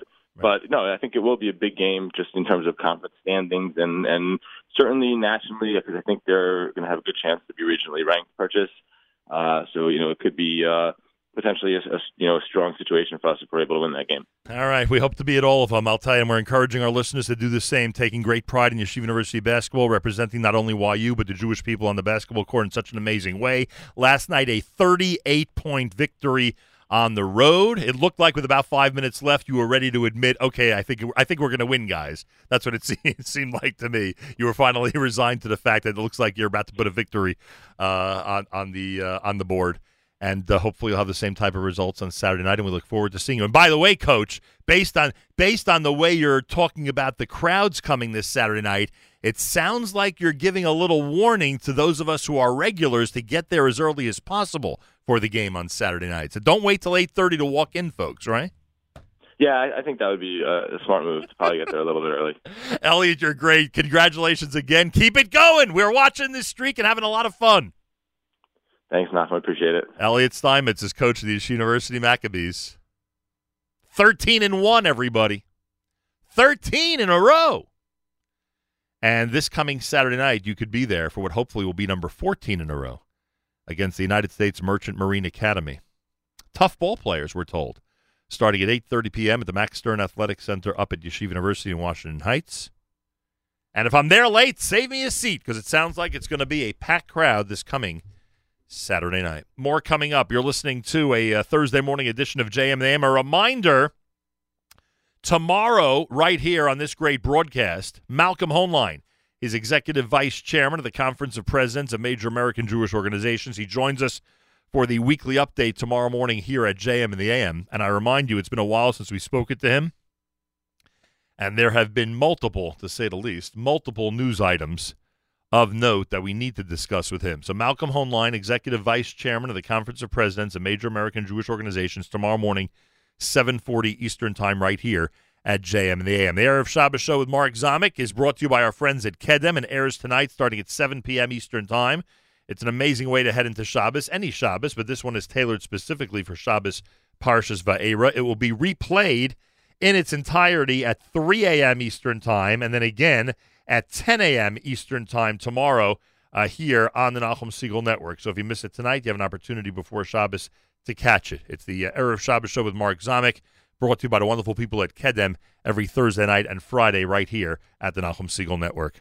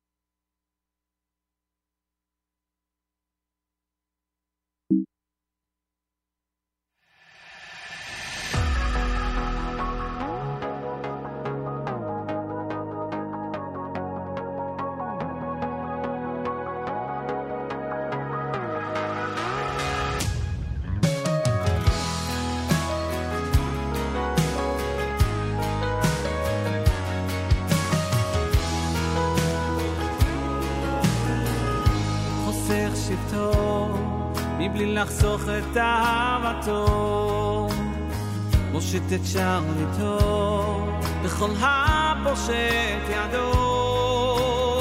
האם לא מעלים מארצו מרעידו, גם שיענו שברי כלים, עודנו צריכים לעתור. כחוב עצוב אהבה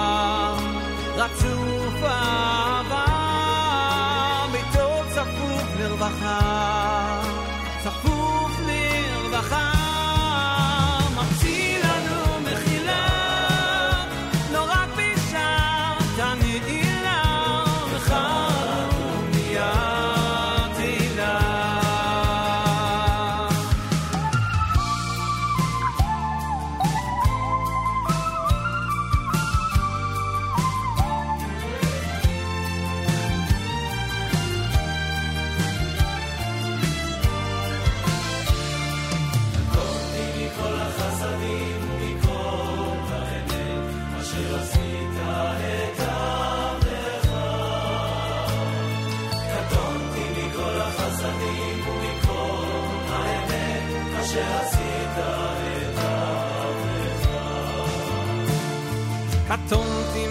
החסדים ומכל האמת אשר עשית את עבדיך.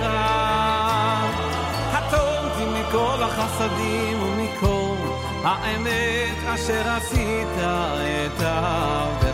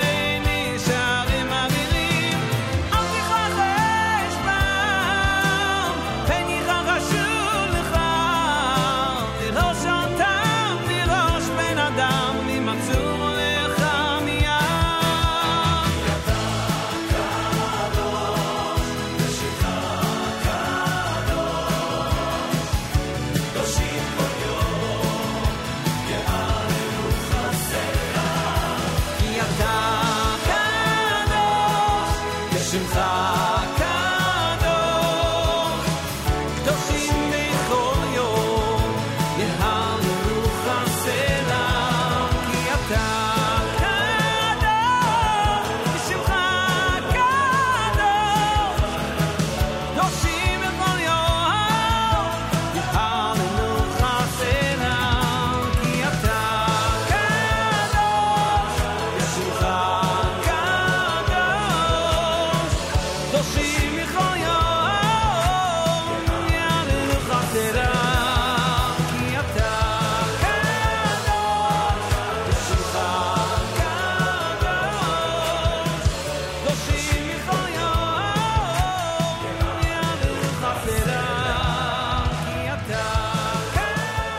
Simcha Leiner, who, by the way, is also part, as you know, of Kosher Halftime Show 2020 presented by the Rothenberg Law Firm. Thank you, Simcha. There he is with Project Relax Israeli edition. Yes, Yeah, Simcha's a big part. Ashley Blaker's a big part. Meir Kay is a big part. Got a lot to talk about between now and February the 2nd when Kosher Halftime Show presented by the Rothenberg Law Firm goes live. We have a lot to talk about. Five minutes to go before 9 o'clock. Don't forget Malcolm Hoenlein tomorrow morning. Malcolm Hoenlein is Executive Vice Chairman of the Conference of Presidents of Major American Jewish Organizations. Joins us tomorrow morning, 740 Eastern Time with a weekly update right here at JM and the AM. Here's Duvi Shapiro.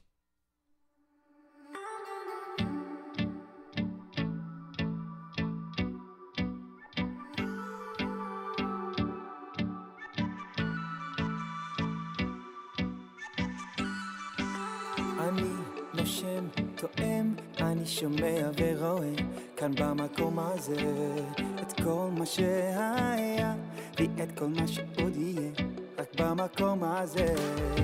אני שייך, הלב נמשך אני בוחר להישאר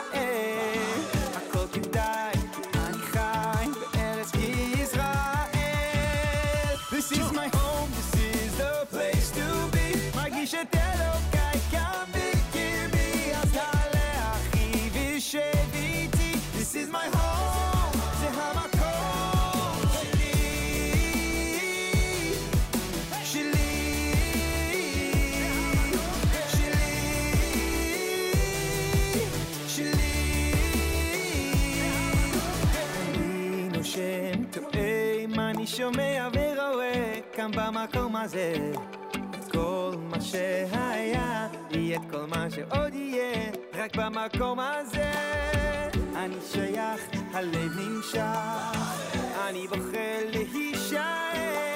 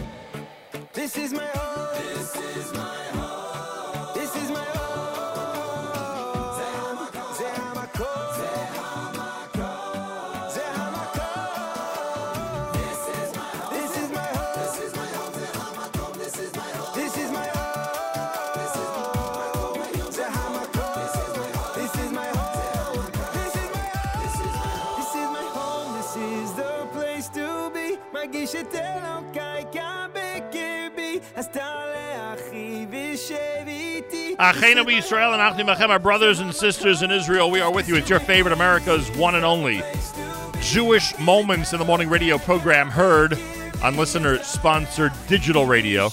Round the world, the web at NachumSegal.com and the Nachum Segal Network, and of course on the beloved NSN app.